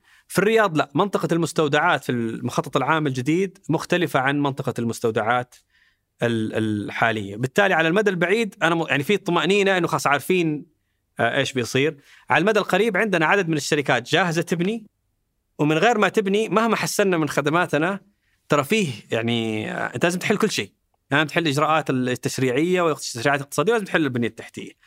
فقاعدين الآن الإخوان في الهيئه العامة للطيران مع صندوق الاستثمارات العامة لأنه المطارات كلها راح تنتقل لهم ومع منظومة النقل وزارة النقل آه، يعملون على آه، خطة آه، على المدى القريب لحل هذا الإشكال. إلى أن يكون الخطة ال- هذه المناطق هي اللي آه، سمعنا قبل فترة Apple أخذت موقع فيها. إيه لا. هي نفسها ولا غير Apple؟ في المنطقة الحرة. المنطقة الحرة. إي آه، أجل المناطق هذه وش هي؟ مناطق الشحن؟ إي هي هذه اللي ليش الناس تقول والله والله أنا الآن في الرياض بالذات ما شاء الله استيراد الكافيار كل يوم وال steak ال fresh وال يعني الأشياء ال perishable وهذه المطاعم يعانون معاناة كبيرة. إيه وما راح مهما حليت إجراءات وقوانين من غير مستودعات متخصصة وأدوات متخصصة ما راح تقدر يعني طيب ليش هذول المستودعات ما جت؟ لأنه كان في آه، إيقاف لكل المستودعات في المطار لين انتهاء الم- المخطط العام ولما انتهى المخطط العام طلع الموقع بعيد آه، مختلف ولسه مو بجاهز يعني هذاك يجهز في 2027 2028 أوه فالآن في فريق مشكل لحل ال- الفريق ال- الحل ال- الفجوة هذه. الفجوة آه، ه- فهذه ما زالت يعني آه، آه، تحدي آه، قائم وأرجع على نقطة ال ال وأيضا فتح السوق. طبعا أنا السعودية للشحن الطائرات مثل ما قلت لك تجي. اللي هي سال آه لا السعودية للشحن للشحن، السعوديه أوكي. كارغو. آه تجي مليانه آه آه اليوم. وفيه جزء من ال market ما راح تقدر بوضعك الحالي تجيبه هذا يجي معظمه لل- للإمارات. اللي قلت لك 1.7% من الوزن لكن 8% أو 7.5% من القيمة. القيمة. هذا ما هو بسهل. تجيبه ليش؟ معظم الشركات وسطاء الشحن وغيرها تتعامل مع طيران الإمارات أو أو ما حوله إنها تجيبها للمركز التوزيع هناك وبعدين عندهم هم connectivity حقت ال passenger لكل دول العالم سريعة ويومية ورحلات آه، آه، مباشرة. فهو ما يقدر حتى لو معظم البضاعة تجي السعودية وهذا السوق ترى كذا عمله. إذا قلت لشركه X ترى معظم مبيعاتكم في السعودية جيبوها بشكل مباشر، يقول إيه بس أنا عندي كمان جزء من المبيعات ما يجي بشكل مباشر. إذا خسرت عقدي مع الإماراتية آه ل 70% من عملي يبقى 30% يرفعوا قيمة ال 30% كأنها 70% الحين. supply and demand فهذه ما راح ننجح فيها لين يصير الخطوط نفسها ناجحة في الربط مع دول العالم وعندها حجم أسطول وعندها حجم وجهات كثيرة. إيه فمهما زودنا fleet الخطوط السعودية للشحن في جزء من ال market ما تقدر أنت تبدأ تنافس فيه من غير ما ال belly أو أو بطن الطائرات الركاب يكون موجود. بس إحنا اليوم طلبنا 150 أو أكثر آه wide body طائرات ذات belly كبير. منها البدن العريض. الم- البدن البدن أي. العريض آه، لخطوط الط- الطيران الرياض. وفي آه، خطوط السعودية تقريبا 50 وفي تقريبا 50 طائرة آه، أيضا narrow body برضو مفيدة. فما عندي تخوف واستهدافات السياحة توهم رفعوها من 100 آه، مليون إلى 150 150 هذا معناها حيجي آه، طائرات أكثر. طائرات إضافية. هذا إذا جاء we can penetrate ال market الآخر. فإحنا فلسه إحنا نعتبر مرة ضعيفين في الشحن الجوي. يعني في في خطة. آه، ما عندي خوف كبير على 2027 وطالع بس من الحين ل 2027 إيش سووا هيئه بس هو الطيران؟ الحلقة الأضعف حاليا مقارنة بالسككي وال وال والبحري. آه، نعم. والمشكلة إن حلة ياخذ وقت حتى لو أنت يعني قررت. جاهز. إيه، أنت لازم يعني بناء مستودعات لازم تشتري طيارات. ما هو بقرار سهل الاتخاذ لكن إيش سووا اليوم؟ لو تشوف آه، آه، خطوط ال- آه، هيئه العامه للطيران أعطت أربعة الآن آه، شركات طيران صلاحية إنهم يجيبوا كارغو مباشر. يعني ما صاروا يعتمدون على آه، فقط ال- الخطوط السعودية للشحن. فبدأ فتح السوق آه، نشر المنافسة آه، بشكل أكبر. لوكسمبورغ لوكسمبورغ أخذت 27 رحلة محل ما يبون آه، السيارات الصينية طيارات تركية. هذا أمر حسن للمستخدم. يعني إحنا يعني في الأخير مصلحة البلد هي ال- ال- الأولى. ووجود عدد كبير من المتنافسين أعتقد إنه آه، فيه مصلحة آه، كبيرة. بس أنا أذكر قصة يعني على هذا الموضوع. آم، آم، كنا نجتمع الظاهر مع معالي الدكتور ماجد القصبي وزير التجارة. آه، هو يعني له علاقة بالتنافسية والتجارة الإلكترونية طبعا. فكان بنعرض عليه الحمد لله الحمد لله أرقام عمر أرقام كل شيء تزيد 20 30% سنة عن سنة مو ب 5 و 6% فكنا نستعرض إن الشحن السريع أو الفسح السريع في منفذ ميناء مطار جدة ومطار الرياض قاعد يزيد 40% سنة عن سنة. مع كل ال limitation اللي قلت لك عليها، قاعد يزيد 40% سنة عن سنة. وشاف مطار الدمام آه، نقص 20%. قال وي يعني روح آه، الدمام وشوف شو المشكلة قلت له لا طال عمرك هذا اللي هو يجي عن طريق البحرين والإمارات يفسح في مطار الدمام فيبان كأنه هو نقص الشحن الجوي على الدمام لكن هذا هذا معناه إنه قاعد ينزل ال ال كانت في البيك حقها تصل 700 ألف آه، آه، آه، اللي كانت تجينا. من دول الجوار إيه. صارت تجينا بشكل مباشر ساعة تجي بشكل مباشر. كانت 700 ألف الآن نزلت إلى 500 450 اللي يجي لمطار فأنت تشوفه مؤشر إيجابي إي، ما- صارت البضائع تجي مباشرة إي فقلت له هذا دليل إنه آه قال بس تأكد إنه ما يكون خسرنا أي شيء من الشحن الجوي المباشر وهذا يعني متأكدين آه منه فلذلك أنا أقول لك على الطيران على مدى المتوسط خلينا نقول 2027 وطالع أعتقد فيه آه قصة نجاح آه تكون كبيرة. آخرهم النقل البري آه، وش أبرز ما تحقق فيه؟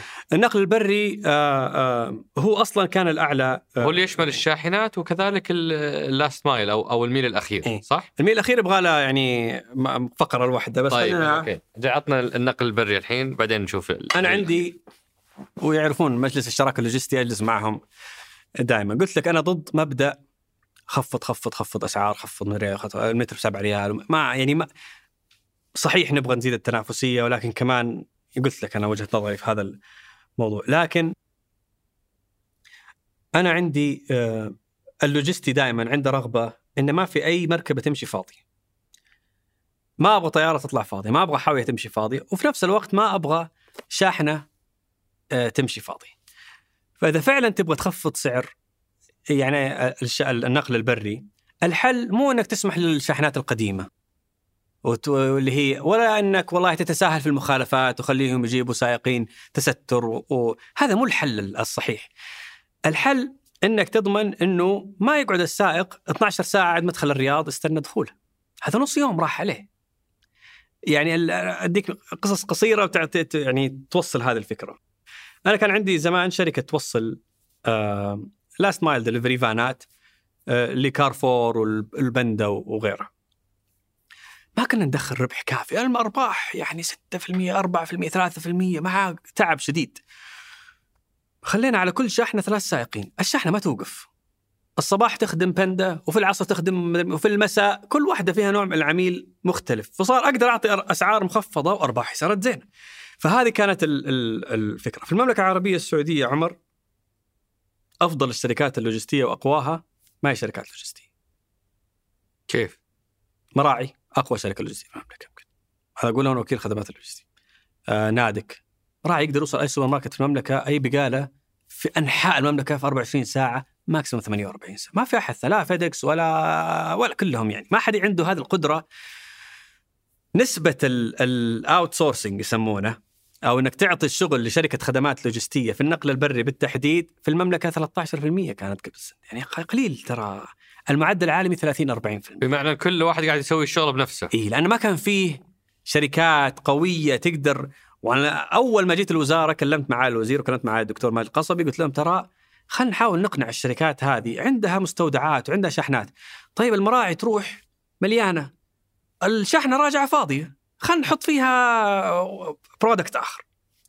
والله وجلست يعني قالوا لي إذا رضيوا ما عندنا مشكلة. جلست والله معهم كلهم. المراعي تحفظوا. آه، حاولت والله معهم. يمكن مع الزمن يتغير لكن حفظوا. قالوا إحنا مبيعات يوم واحد نخسرها. آه، أكبر بكثير عندنا من أي أي فائدة مرجوة من إن ندخل دخل إضافي من آه، لكن نادك سوى شركة لوجستية وبدأت الآن هي الشركة جاهزة. يعني الشاحنات موجودة المستودعات مو- موجودة.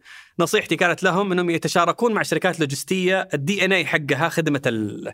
عشان لا يتع... لا يخرجون عن آه، مجالهم اللي هم أقوياء فيه. آه، الدواء أنشأت بروسيد وشوف الآن بروسيد آه، فصارت تخدمه وتخدم غيرهم. إي قبل ما أنا أجي إيكيا سووا فلو وفلو بدأت تكون قصة نجاح. بس وش. الإصلاح اللي سويتوه في القطاع حتى يكون سواء آه، كجودة كسرعة كانتشار وش وش سويتوا حتى القطاع هذا يكون أكثر نجاح؟ إي هو آم، مثل ما قلت لك صراحة صراحة الرؤية هي الأساس المشاريع الضخمة في القدية وفي أمال أو البحر الأحمر وصراحة المواسم المواسم ما زادت فقط ال- ال- ال- الطلب على الحاجة اللوجستية بل حتى النوعية سيارات مع لوح فنية مع أشياء ما كان عندنا ال- الحاجة إلى فحجم مشاركتنا في ال- من الناتج المحلي زادت 20% في السنة الماضية بس. آه، فحجم السوق ارتفع والطلب على مستودعات محترفة وعلى شاحنات محترفة وليس التوزيع التقليدي لمؤسسات آه، آه، ارتفع. إحنا دورنا كان جزء منه كبير تسويق. عندنا عملاء يدوروا على مقدمين خدمة كويسين وعندنا شركات كثير. كنت أقول لهم يعني أي شركة كبيرة جاية أوريها ست سبع شركات محلية أتفقوا معي واحدة فيهم. وأشجع نادك وأشجع الدواء الله يذكرهم بالخير بروسيد وغيرها. أقول لهم شوفوا أنت عارف واحدة من أحسن شركات توصيل اليوم الميل الأخير تشانلز أو صار اسمها دال تابع اس تي سي أول كان توزيع شرائح. أنت لما تطلب شريحة اس تي سي تصلك في أقل من ساعة. صح. الآن صاروا يوصلون لجرير. فلما تشتري من جرير اليوم ترى ممكن توصلك في أقل من يوم. وجربتها يعني. وقس على فأنا هي افشنسي ترفع طالما أنا عندي الخدمة وعندي سيارات وعندي هذه هي كانت ال... فالربط بين هذول وهذول. التحفيز التراخيص عندنا صارت أسهل بكثير. الرخصة اللوجستية اللي فصلها خالد البواردي الله يذكره بالخير. آه كان دائما في المجلس الشراكة يشتكي. كنت كل ما أسوي حر يعني موف أرسلها لمجلس الشراكة أقول لهم ها يا إخوان هذا هو اللي تبونه ولا في ترى تبغوا تع- تعديل؟ إلين ما أطلقناها مع بعض عمر اليوم أكثر من 1600 شركة أخذت الرخصة اللوجستية ال- ال- الموحدة وطلباتها online automatic يعني ممكن الحين في خلال هذا ال interview أكون طلعت ثلاث أربع رخص عادي ما هي ما هي صعب. فتسهيل الإجراءات وال promote التسويق اللي إحنا هذا نقوم فيه تعريف السوق بهذا العمل أدى إلى ذلك بعطيك مثال آخر وأعتقد مثال الناس يعني بيرتبطون فيه آي هيرب كانوا جايين المملكة العربية السعودية وتواصلوا مع وزارة التجارة ومع دكتور ماجد دكتور إيمان آه، نائب معالي ونائب وزير التجارة كلموني وقالوا لازم تدعم تواجدهم وشوف إيش يحتاجون.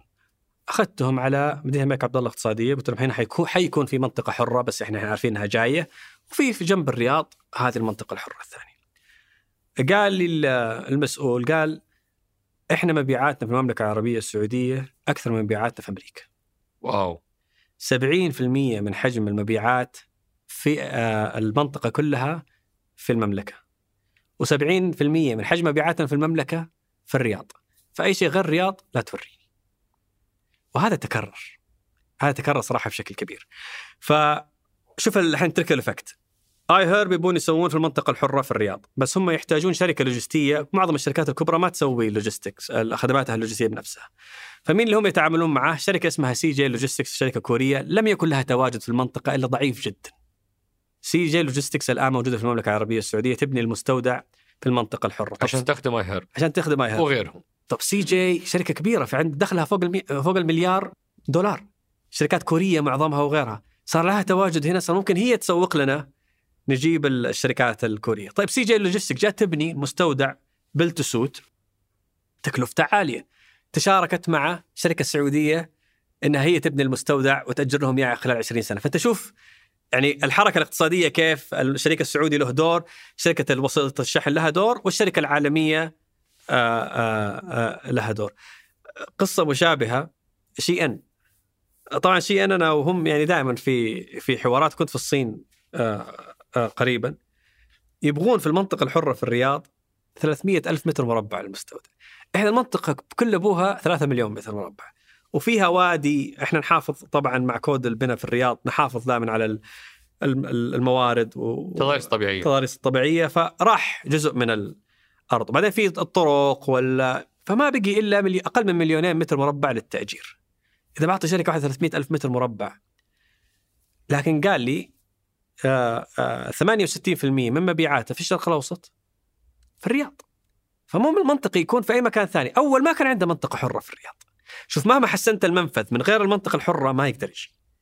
فطلبوا في معلومة جاتني لأني طلبت منهم أشياء حتى الفريق عندي يقول لي أنت تكلموا كانوا موظفين. يعني أنا شديد. نبغاكم تسوقوا المنتج المحلي نبغى اليوم الوطني السعودي يكون فيه في في مواقعكم كذا كذا. تبغاكم تربطوا بالعنوان الوطني المختصر ترى إحنا غير راضين عن هذا ال- وهكذا يعني تعرف نحاول يعني نقوم بدورنا في ال- اللي يوصل لشي ان قال لي أنتم سادس أكبر سوق في العالم لشي ان هو المملكة العربية السعودية وثاني اكبر أكبر سوق من حيث الربحية.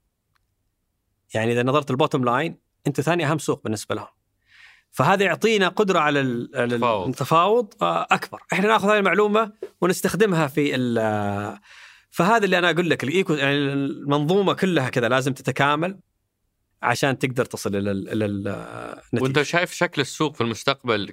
كنقل بري إنه حتستمر كل شركة تنقل نفسها ويصير عندنا إيه. أربع شاحنات في الشارع اي رايحين لنفس الوجهة. اي ولا تتخيل إنه التطور الطبيعي إنه حتبدأ هذه تندمج وتأسس شركات لوجستية عملاقة. اي لا أنا آه، اللي اللي راح يصير الاتي أول شيء عملنا مع آه، وزارة البلدية.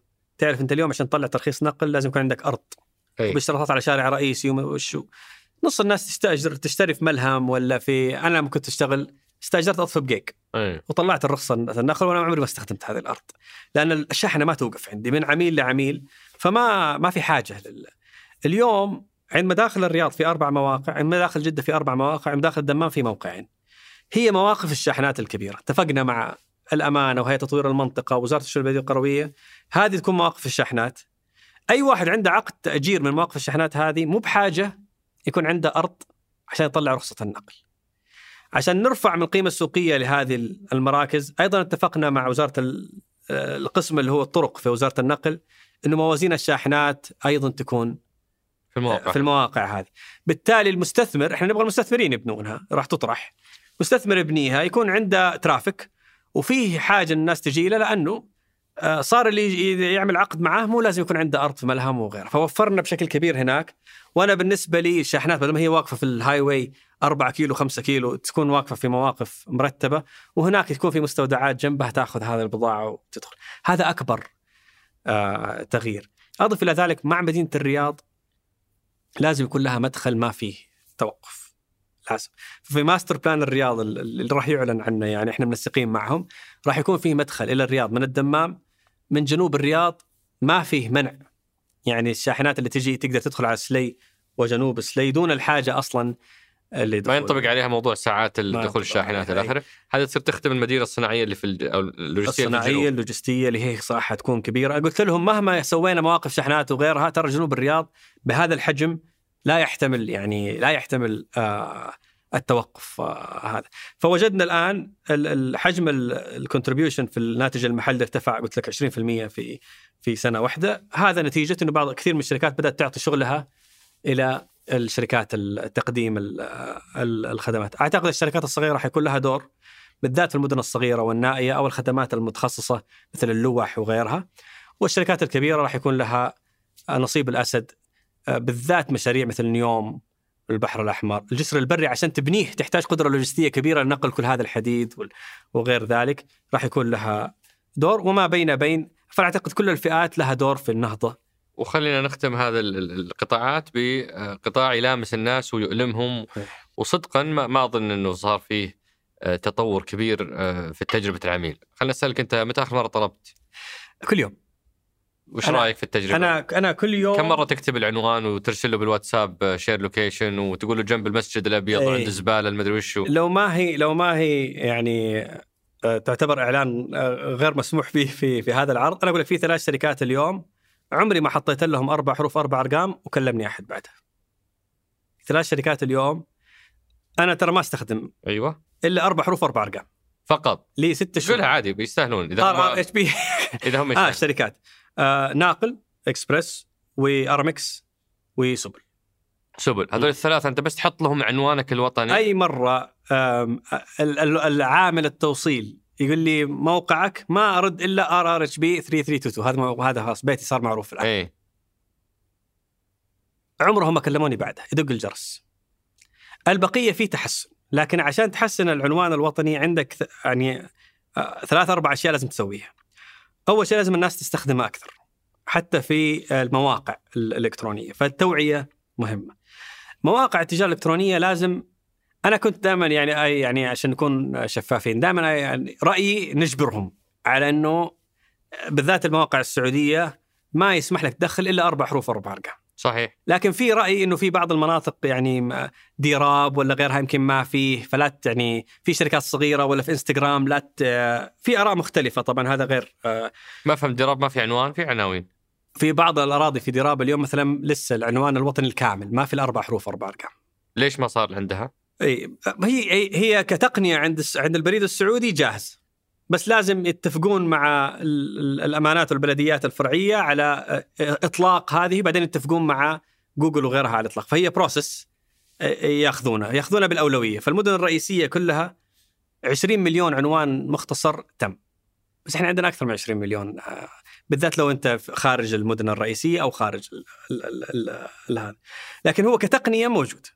أي متر مربع في متر مربع عندهم القدرة والسبل يطلعون له أربع حروف أربع أرقام. يعني هذه تفصيلة بس أنا أقول لك ال ال ال فلازم تجبر. فأنا كنت في الصين قبل شهر ونص قابلت شي إن وجيدي وعلي اكسبرس كلهم وكان معي ممثل رئيسة آه، العنوان الوطني يعطيها الصحة والعافية أستاذ علي السبتي.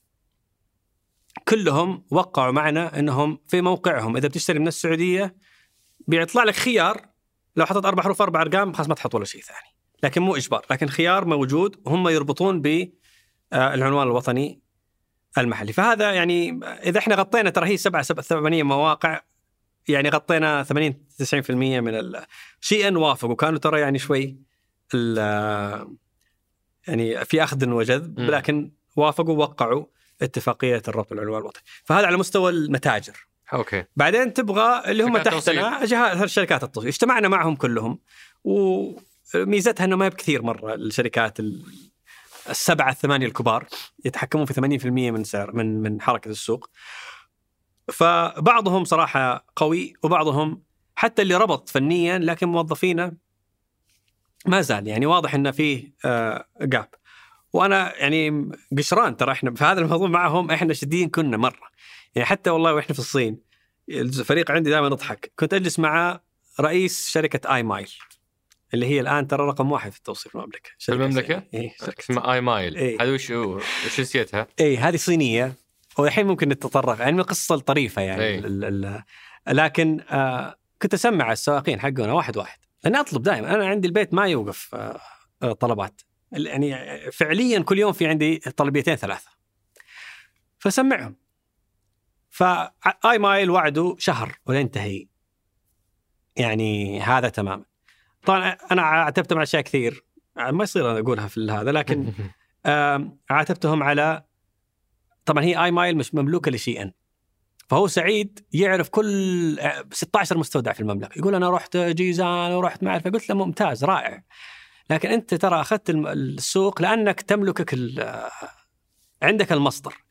ففي تحديين مع هذه النوع من الشركات. إن أسعارهم أحيانا أقل من سعر التكلفة.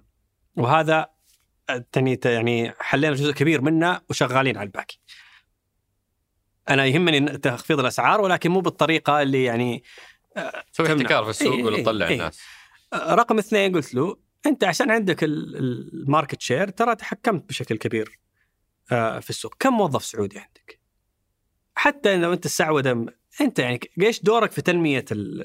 فكلا الشركتين الصينيتين اللي قابلتها وقعوا مع الأكاديمية السعودية واحدة 100 متدرب منتهي بالتوظيف واحدة 80 متدرب منتهي بالتوظيف عدد كبير يعني يعتبر ترى هم مو كمستودعات مو بهذا فكلاهما فبدأ هذا دورنا حتى وإن هم ملتزمين إحنا ندعم ون- ونبغى يكون في تنافس ونبغى يكون في أكثر من من شركة في نفس الوقت لا يكون في تنافس آه، مضر ولا يكون ويكون في دعم للصادرات السعودية وللتوظيف السعودي. هذا الهدف ال- ال- ال- هذه كانت يمكن مشكلة وأنت جزاك الله خير وضحتها موضوع العنونة، المشكلة الثانية هي موضوع تجربة العميل بشكل عام، إيه. في معاناة في سالفة طريقة التوصيل، نافذة التوصيل ترى إيه. بجيك من الساعة 6 الصباح ل 6 المساء، إيه. هل مطلوب مني 12 ساعة أكون انتظرك؟ فما هو واضح، إيه لو ما رديت عليه اتصال واتساب أنا حاط العنوان، إيه يكلمني واتساب، ما رد عليه آه يرجع البضاعة، يرجعها للمركز الرئيسي وأنا أروح أقعد ألاحق فصارت عبء لي، إيه فتجربة العميل أنتم انت- الموضوع انتقل لكم صار له سنتين صح؟ إيه من من هيئة الاتصالات. نعم بالنسبة للناس ما فرقوا كثير صراحة في تجربتهم. اي هو اللي صار الاتي طبعا أول شيء يحسب بشكل كبير لمنظومة الاتصالات إنها ما نقلت الملف إلا بعد إطلاق نظام يساعد في. حوكمه هذا السوق.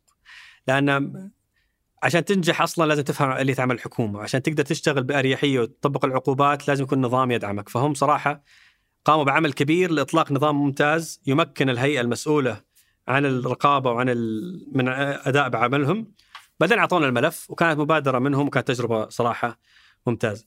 أنا الأرقام عمر الأرقام كلها إيجابية، أنا أعرف إن المستخدم يستنكر. صحيح. لكن إذا تشوف وعندنا ال data موجودة مثل؟ آه نسبة التوصيل on time أعلى بكثير من قبل أربع سنوات ثلاث سنوات وسنتين. بكثير ترى فوق ال 85% الدل- وهذا مرصود في مركز البيانات. آه نسبة آه، سرعة وصول الطلب. إحنا ما- يعني الحمد لله شوف ميزة الشعب السعودي إنه ترى دائما طموحه يعني يرتفع ترى. صحيح. إحنا لما نسافر برا اليوم أوروبا ولا نعترض على كل شيء من المطار للجوازات وش هذا النت إيش فيه ضعيف وإحنا في لندن ولا في باريس ولا في سويسرا ولا في صار عندنا يعني لكن لو تسأل نفسك بصدق قبل ثلاث سنوات واليوم لما تطلب أونلاين هل المدة نفسها؟ لا عمر. أنا يعني أسرع بكثير كنا أول ناخذ أربع خمس أيام لوصول البضاعة اليوم ممكن جدا تطلب من نون ولا من أمازون وفي نفس اليوم توصل أو ثاني يوم ال- ال- المدة الزمنية آه، تحسنت. أعتقد أنا أنا في وهذا كلامي دائما مع كل شركات التوصيل. تحسين الأنظمة مهم وقاعدين يشتغلون عليه والربط مع العنوان الوطني مهم لكن فيه أنت الآن واجهتك مع الناس هم يعني موظفي التوصيل. إذا ما هذول وصلوا للاحترافيه مهما أنت تجلس معي ويوريني خطط رائعة إذا ما شمرت ورفعت. وهذا أنا عندي عندي رأي قد يختلف معي ناس كثير، أنا أتوقع هذا راح يرفع التكلفة شوي لكن أنا أتوقع ما راح يأثر على بالعكس أنا أتوقع المستخدم السعودي التوصيل 7 ريال ولا 14 ريال ما تفرق معاه كثير لل shopping online، يمكن معظمنا حتى ما يشوف تكلفة ال يعني هذه حتكون محل خلاف. إي أنا قد لا قد لا إيه يتفق وهذا معك. محل خلاف حتى في النقاشات الداخلية. إي. أنا مع رفع مستوى الخدمة وتقديم قيمة آه، أعلى من التكلفة. فأنا مع إذا أنت اعتمدت على أدنى مستويات العمالة وعشان تنافس شديد وإذا حاولت ترفع غيرك بتخسر لأنه أنت عارف اللي ياخذ العقد مو المستخدم مو أنا وأنت. اللي يعمل عقد التوصيل هو السوق الموزع أو شركة الوسيط الشحن. هو اللي يعطي iMile ويعطي ار ام إكس ويعطي DHL ويعطي مو بأنا. أنا لو أقدر أختار الشركة اللي تريحني في التوصيل وكانت 7 ريال ولا 14 بدفع 14 وأنا الدليل على كلامي أو أو على رأيي ما هو ما هو ما هو ما هي آه، هو رأيي. إن شركات التوصيل ال- الأغذية ترى برخيص. والارقام مهولة. عمر 45% من حجم ال F&B sector في المملكة يباع عن طريق food delivery apps خمس تطبيقات 85% من ذا. يعني لما جينا نراجع تشريعات ال food delivery apps أي تعديل أنا بأثر على كل ال F&B sector عندنا 200 سائق رخصتهم. خمس عفوا مرة ثانية مم. 45% من دخل المطاعم جاي من تطبيقات؟ نعم delivery apps توصيل okay. أكثر من 500 ألف دليفري في اليوم. وغالي. انت عارف الدليفري حق الشاورما اللي تطلبه اغلى من الدليفري حق الطرد اللي يجيك من المطار وفسح و... والناس ما مبسوطة من هذه الأسعار العالية إي يعني بس أنا أقول لك بس أنا أقصد هي مثال على إيش؟ هي دليل على إيش؟ 500 ألف دليفري في اليوم معليش أنا عندي المعلومه ال data أهم من من الرأي إي اذا إذا الناس مي مبسوطه ليش في هذا العدد؟ ليش ليه 45% من حجم المبيعات خمس ترى ما في ما ما شفت دولة في هذا في هذه النسبة 500 ألف دليفري في اليوم حتى والله إحنا كنا نناقشها مع الازدحام اللي صاير ومع كذا يعني ترى يعني يستحق إعادة نظر في في- أنا أنا أسولف مع يعني في نفس هذا السياق أسولف مع واحد من المستثمرين في قطاع التوصيل مم. فأقول له يا أخي ليش الجودة كذا؟ ليش قدراتهم؟ قال أنا ما عندي أي استعداد إني أستثمر لأني يدي على قلبي. الوزارة ما هي معطيتنا توجه واضح، مرة بنسعود مرة ما, ما راح نسعود، مرة 7% 70% مرة 100%، مرة لازم موظفين شركات ومرة عادي العمالة السايبة اللي حاليا موجودة. فالوزارة ما أعطت توجه واضح، فالمستثمر على أعصابه، ما هو قادر يحط فلوس ويطق صدره وي- ويشتغل لبعيد، ليش ما إيه. حسمت الموضوع؟ أعتقد هذا الملف بالذات إحنا محظوظين إن في خمس شركات تتحكم في 85% من حجم التوصيل. وهي هي العمل النقل المسؤوله عن هذا التشريع لكن أنا أحضر ال- ال- الاجتماعات. المشكلة محددة بالأرقام، عندنا 200 ألف سائق برخصة آه، ما هو يعني سائق خاص. إي يعني هذا مخالف يعني واضح موجود اليوم هذا مخالف للوائح اللي اليوم موجود لو ودنا نضر كان مباشرة هذا مخالف طبق المخالف. ونعرف الشركات يعني هو الداتا مو مو موجود.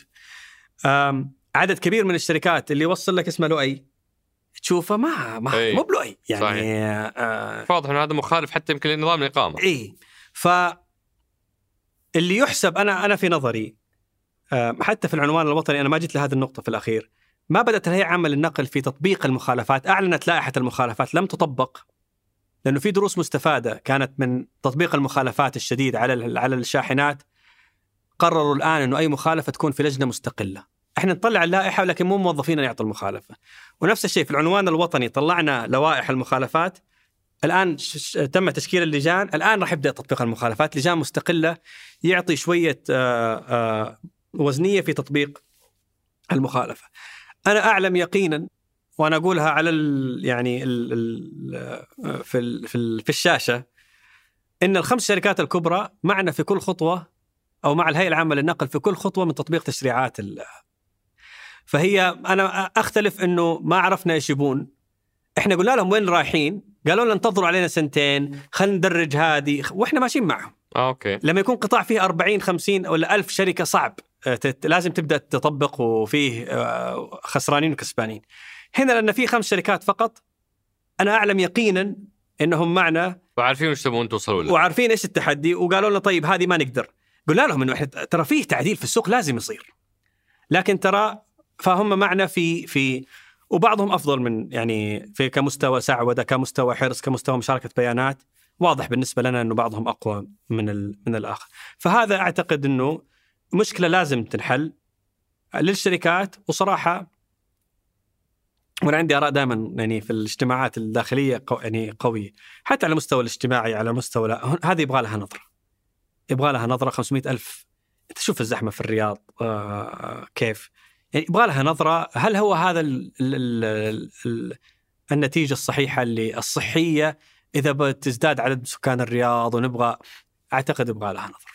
ولو بنسوي الحين زوم أوت نتكلم على المشروع ال- ال- ال- اللي يعلن يعني قبل أشهر قليلة اللي هو موضوع المخطط ال- المراكز اللوجستية إي هو يمكن نقطة الوصل والربط بين كل هذه القطاعات الأربعة أو الخمسة اللي سولفنا عنها صحيح؟ صحيح.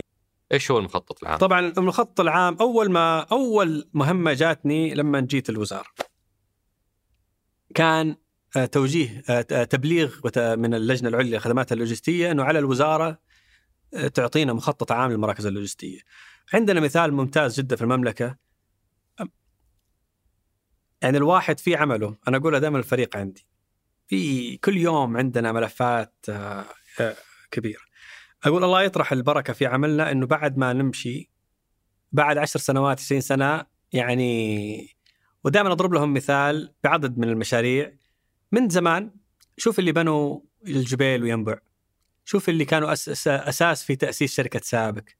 شوف هيئة المدن الصناعية. أنا يمكن هذيك كنت أسمع عنها. أو أقرأ عنها الآن. هيئه المدن الصناعيه أنا عشتها. أنا كنت في القطاع الخاص وكنا نستأجر من مدن و... وكان مشاكل أفتكر اول اليوم المدن الصناعية ممكن كبير جدا جدا للمصانع. وعندها استقلالية مالية وعندها أنا في مجلس الإدارة فعندي اطلاع كل كم مصنع في الشهر قاعد يبدأ الآن وينت ف... فقلت لهم الله يطرح البركة في عملنا إنه نخلق شيء اليوم أنا أعرف انه نتيجته ما تبان بسرعة. إنه خلال عشر سنوات نقول آه تنظيم هذا السوق المستودعات مهم وفي قصص تبكي بعطيك بعضها أكبر مستودع لأمازون في جدة وين؟ وين؟ في ميناء جدة الإسلام. أمازون هل تستخدم الميناء؟ كله آه، شحن جوي شحن جوي وبري. يعني مزعج جدا بالنسبة لي كلوجستي أكبر مستودع لأمازون وحاليا أرامكس كمان في ميناء جدة الإسلام. ليش؟ هذا المكان الوحيد المتاح فيه مستودعات هذا المكان الوحيد اللي قدروا يأخذوا فيه استثناءات لمستودعاتهم تطابق اللي يحتاجون. اشتراطات ال- ال- وزارة الشؤون البلدية والقروية للمستودعات ما تنطبق وموظف الشؤون البلدية والقروية ما عنده الصلاحية إنه يغير هذا النظام عشان تعدل النظام فيه مسار طويل عريض لازم تأخذه فهو الآن أنا يجلس معك ويفهم منك امازون أنا كنت أنا كنت وقتها في القطاع الخاص فأنا اللي وقعت العقد. فأنا سب- سبب المشكلة هو أنا. ف روح يعني كان محاولة إني أساعد امازون يجدون مستودع في جدة. نشرح إنه ترى هذه طريقة عملهم مختلفة، طريقة ال fire fighting مختلف. ف يقول أنا أفهم تماما وأنا فني بس ما عندي الصلاحية أديك استثناء. لكن لما راح للمينا المينا عندهم الأمن الصناعي. عندهم الصلاحية أنهم يرجعون وياخذون استثناء ويطبقون لائحتهم تسمح بهذه ال- المرونة. طب ميناء جدة الإسلامي مزدحم وفيه شاحنات. أبى أقوم أجيب فيه ال ال ال هذا بس يعطيك حجم ال ال ال ال ال في أنا بالنسبة لي الألم اللي اللي اللي موجود فيما يخص تشريعات وهذا المجال قاعد يتطور بسرعة. مستودعات بن زقر في مدينة الملك عبد الله الاقتصادية. كيف ال fire fighting system عندهم؟ تدخل المستودعات ما في أكسجين.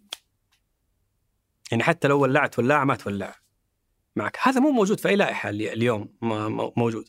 مستودعاتهم كلها ما في مساحات بين ال ال ال الأرفف. هذا مخالف لل لكن مدينه الملك عبد الله الاقتصادية عندهم من الفنيين والكفاءات ما يمكن تقييم ذلك و benchmark وتجربة ال- الدول الأخرى في ذلك وعندهم الصلاحية إنهم يعطوك ال...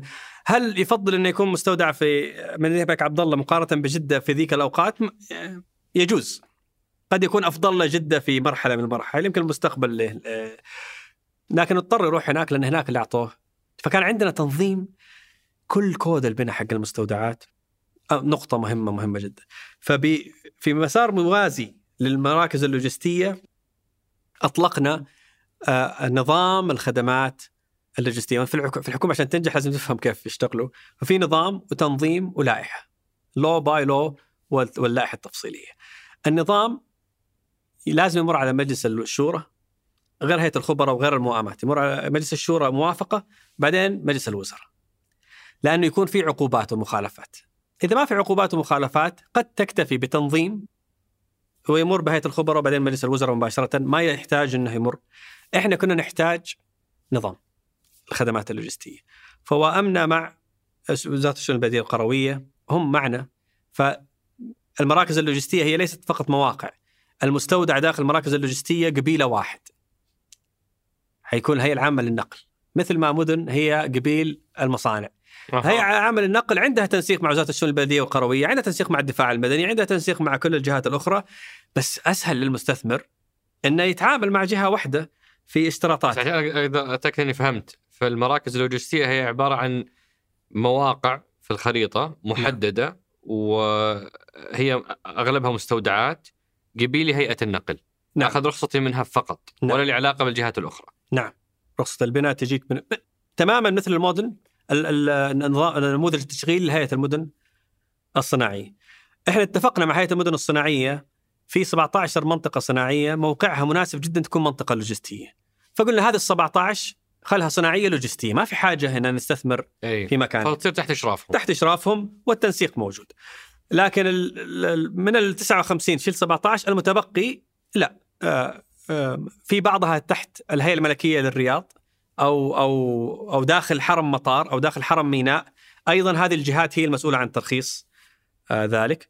واي ما اي ما هو دون ذلك خارج المناطق ال- المطارات والموانئ وخارج المدن الصناعية هيئة النقل حيكون هيئة النقل حتكون مسؤولة. و- وليش هذا الشيء مهم؟ يعني أقصد ليش محتفلين بالخطوة هذه؟ إي. أنتوا بس اعتمدتم خ... مستودعات اي إحنا اعتمدنا كود البناء اللي هو تحدي عن كل ال- يعني كود البناء اللي أنشأناه الآن يطبق في هيئة ملكية ولا في مدن ولا كود بناء واحد وآلية استثناء واحدة فمثل ما صار عندنا خارج المدن وداخل المدن مشروع واحد طرحناه وشكلنا فريق فني في كل هذه الجهات وهم اللي وافقوا على المخرجات واعتمدنا اللي يسموها ال base code بعدين تقدر كل جهة تضيف. مثلا الرياض تبغى تضيف ال- ال- الطراز السلماني. والله سلمان. داخل السلماني. ال- داخل المطار ودهم يكون آه، فيه اشتراطات أمنية إضافية. بحقهم الإضافة لكن على الأقل البيس موحد. موحد. وآلية استثناء موجود. وهذه كانت ترى نقطه آه، كيف تكتبها في نظام. لكن إحنا لازم يكون في آلية استثناء لها لجنة موثقة. لأنه ترى ال- القطاع قاعد يتطور. يمكن واحد بكرة بيجيب درون يسحب من أقول له لا استنى. لا لازم يكون في عندي آلية ناس فنيين ويعلن ذلك للجميع إنه ممكن كل يطبق نفس على سيرة يعلن. أنا أذكر قصة الناس will relate أو يعني راح تتفهمها. واحدة من المشاكل عندنا في المناطق الإيداع. إحنا كان عندنا اثنين اليوم وصلنا 11 منطقة إيداع اللي فيها إعفاء على البضاعة. إنه في محلات تبيع تجارة إلكترونية من داخل منطقة الإيداع. فتخرج من المنفذ يسموها B2C أو من من, ال من الشركة إلى المس إلى المستخدم.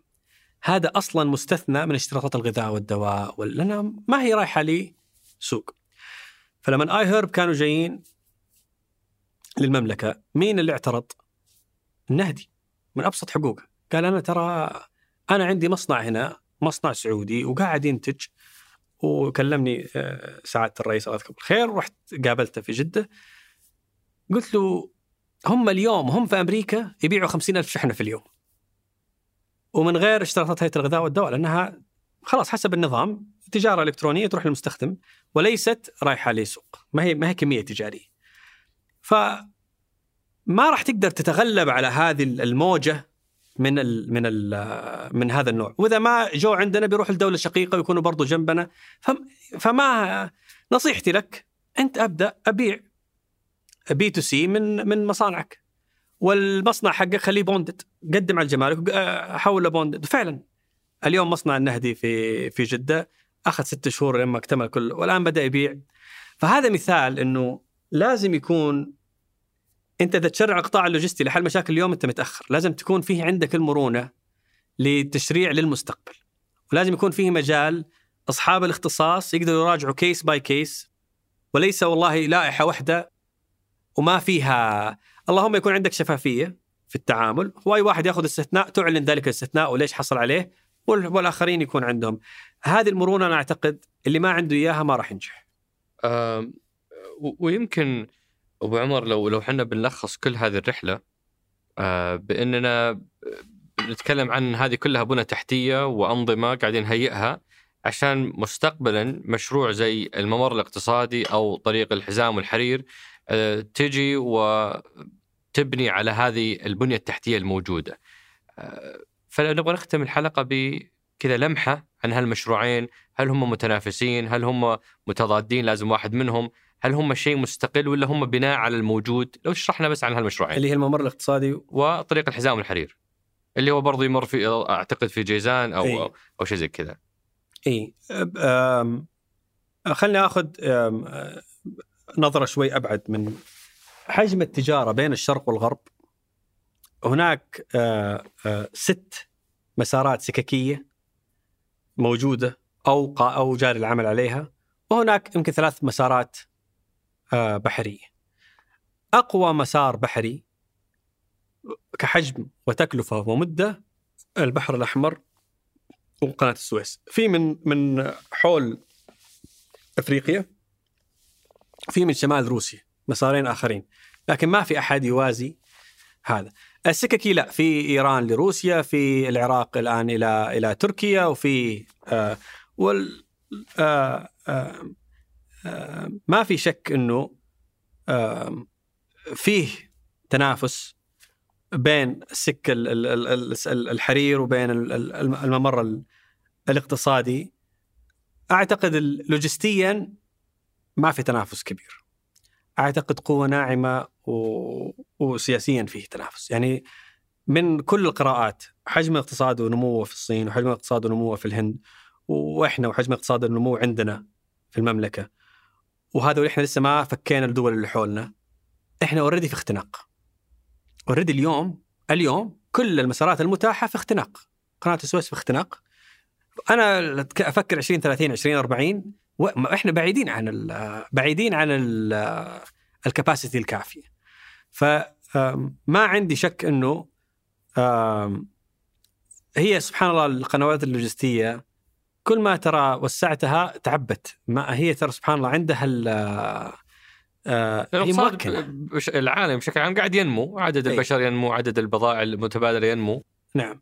ف آه، وفي أحيانا تعرف لما يكون في اختناق ترتفع أسعار معينة أنت كمان ما ودك يعني تعيق ال ال طبعا أنا أقول النقطة اللي يعني شوف المملكة العربية السعودية سواء رايح من البحر الأحمر سواء سك الحديد سواء سك الحديد اللي هو طالع من عند العراق كلها إحنا مشبوكين فيه. يعني موقعنا ممتاز وقدرتنا على التأثير في القرار ممتازة وت- وتواصلنا معهم كله ممتاز. صراحة يعني آه وعندنا ترى بوش يعني. أنا أذكر أنا في المجلس السعودي المجلس السعودي العراقي رأس معالي الدكتور مالك القصبي كنا يعني ندفع بزيادة حجم الصادرات. كنت أرجع فخور زدنا 20% فأرجع أقول لمعالي الدكتور معاليك ابشرك ارتفعت الصادرات آه، 20% قال لا طيح من كرسي وش لا تجيني ما- ابغاك يا معالي. اليوم هي 10 أضعاف قبل سنة ونص حجم ال...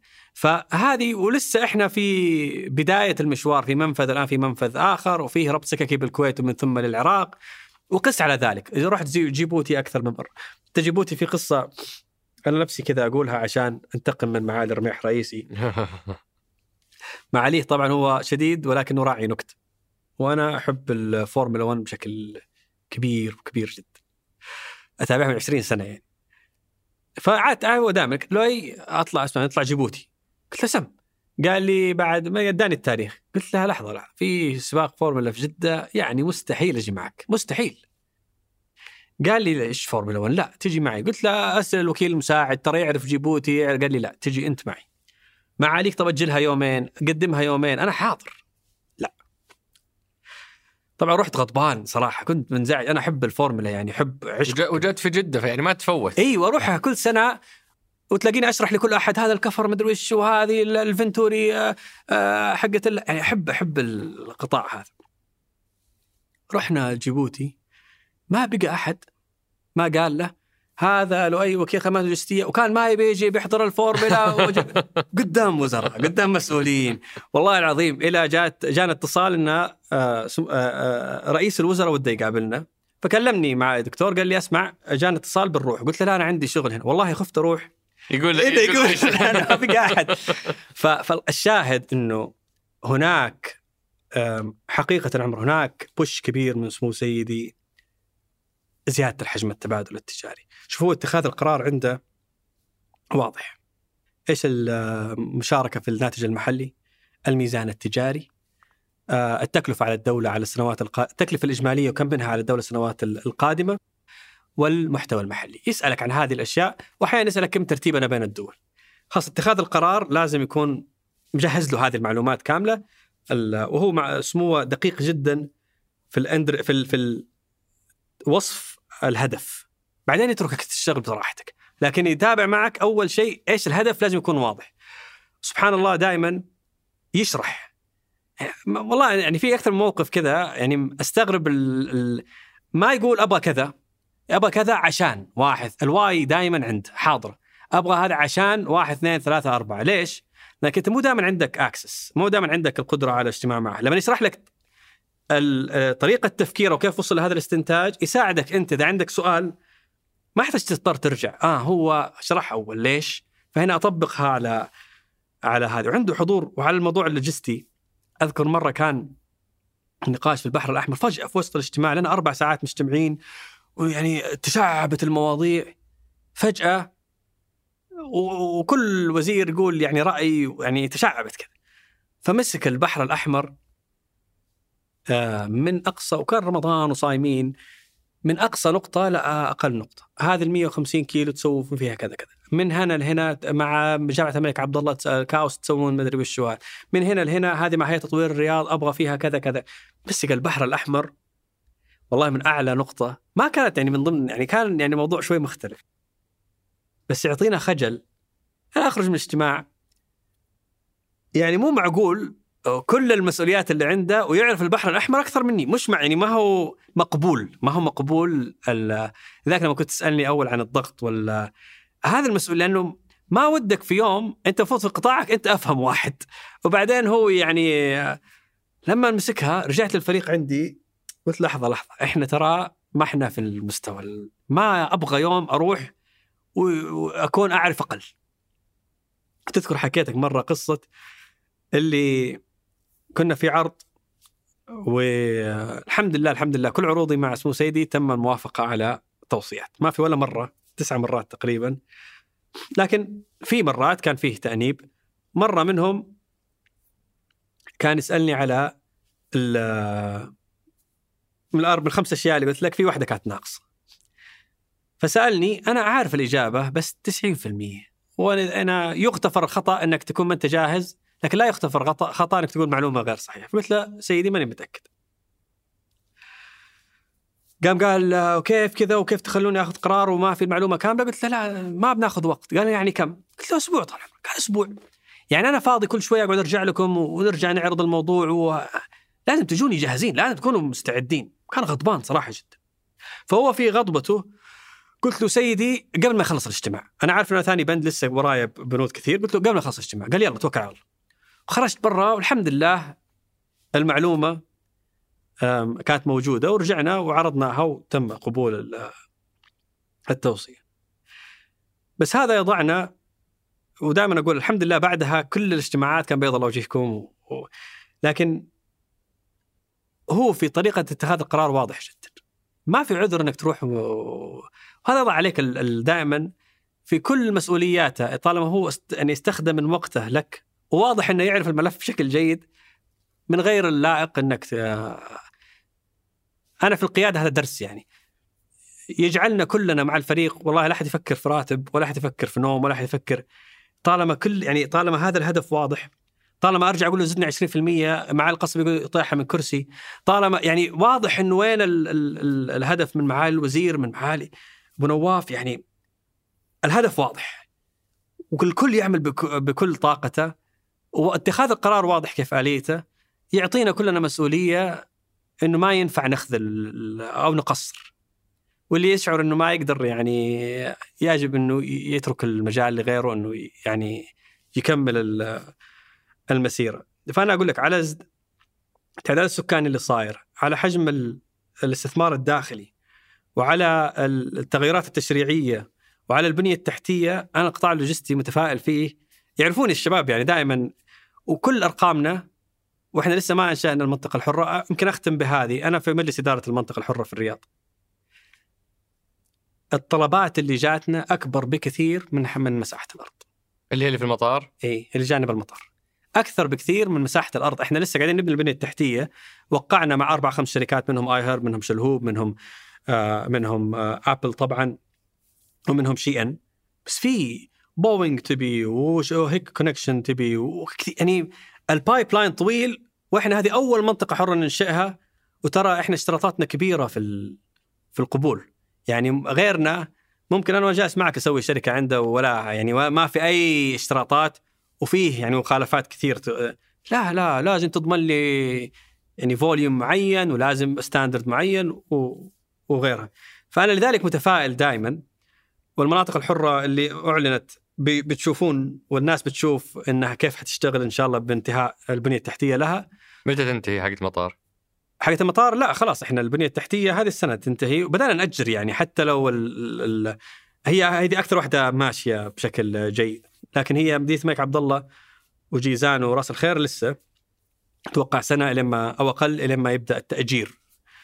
وإن شاء الله لما تنتهي master plan الرياض وجدة وتعتمد منطقتين الحرة آه، هناك مع الربط السككي مع ربط الموانئ مع تكامل الخدمات مع المراكز اللوجستية يعني أنا يعني متفائل إن شاء الله بشكل كبير لهذا أنت أنت أول وكيل وزارة للخدمات اللوجستية. آه وهذا القطاع يمكن السنتين الماضية شهد حراك كبير وأنت الآن تغادر هذا القطاع أو تغادر هذا المنصب آه وتنتقل للطرف الآخر اللي هو القطاع الخاص اللي يتأثر بقرارات الحكومة وسياساتها وإجراءاتها. أبغى أختم الحوار باكثر بذرة أنت فخور أنك زرعتها آه من إصلاح أو قرار أو مشروع أو تنظيم إلى آخره وأكثر مشروع كنت متحمس تسويه قبل ما تطلع بس إنه ما تم.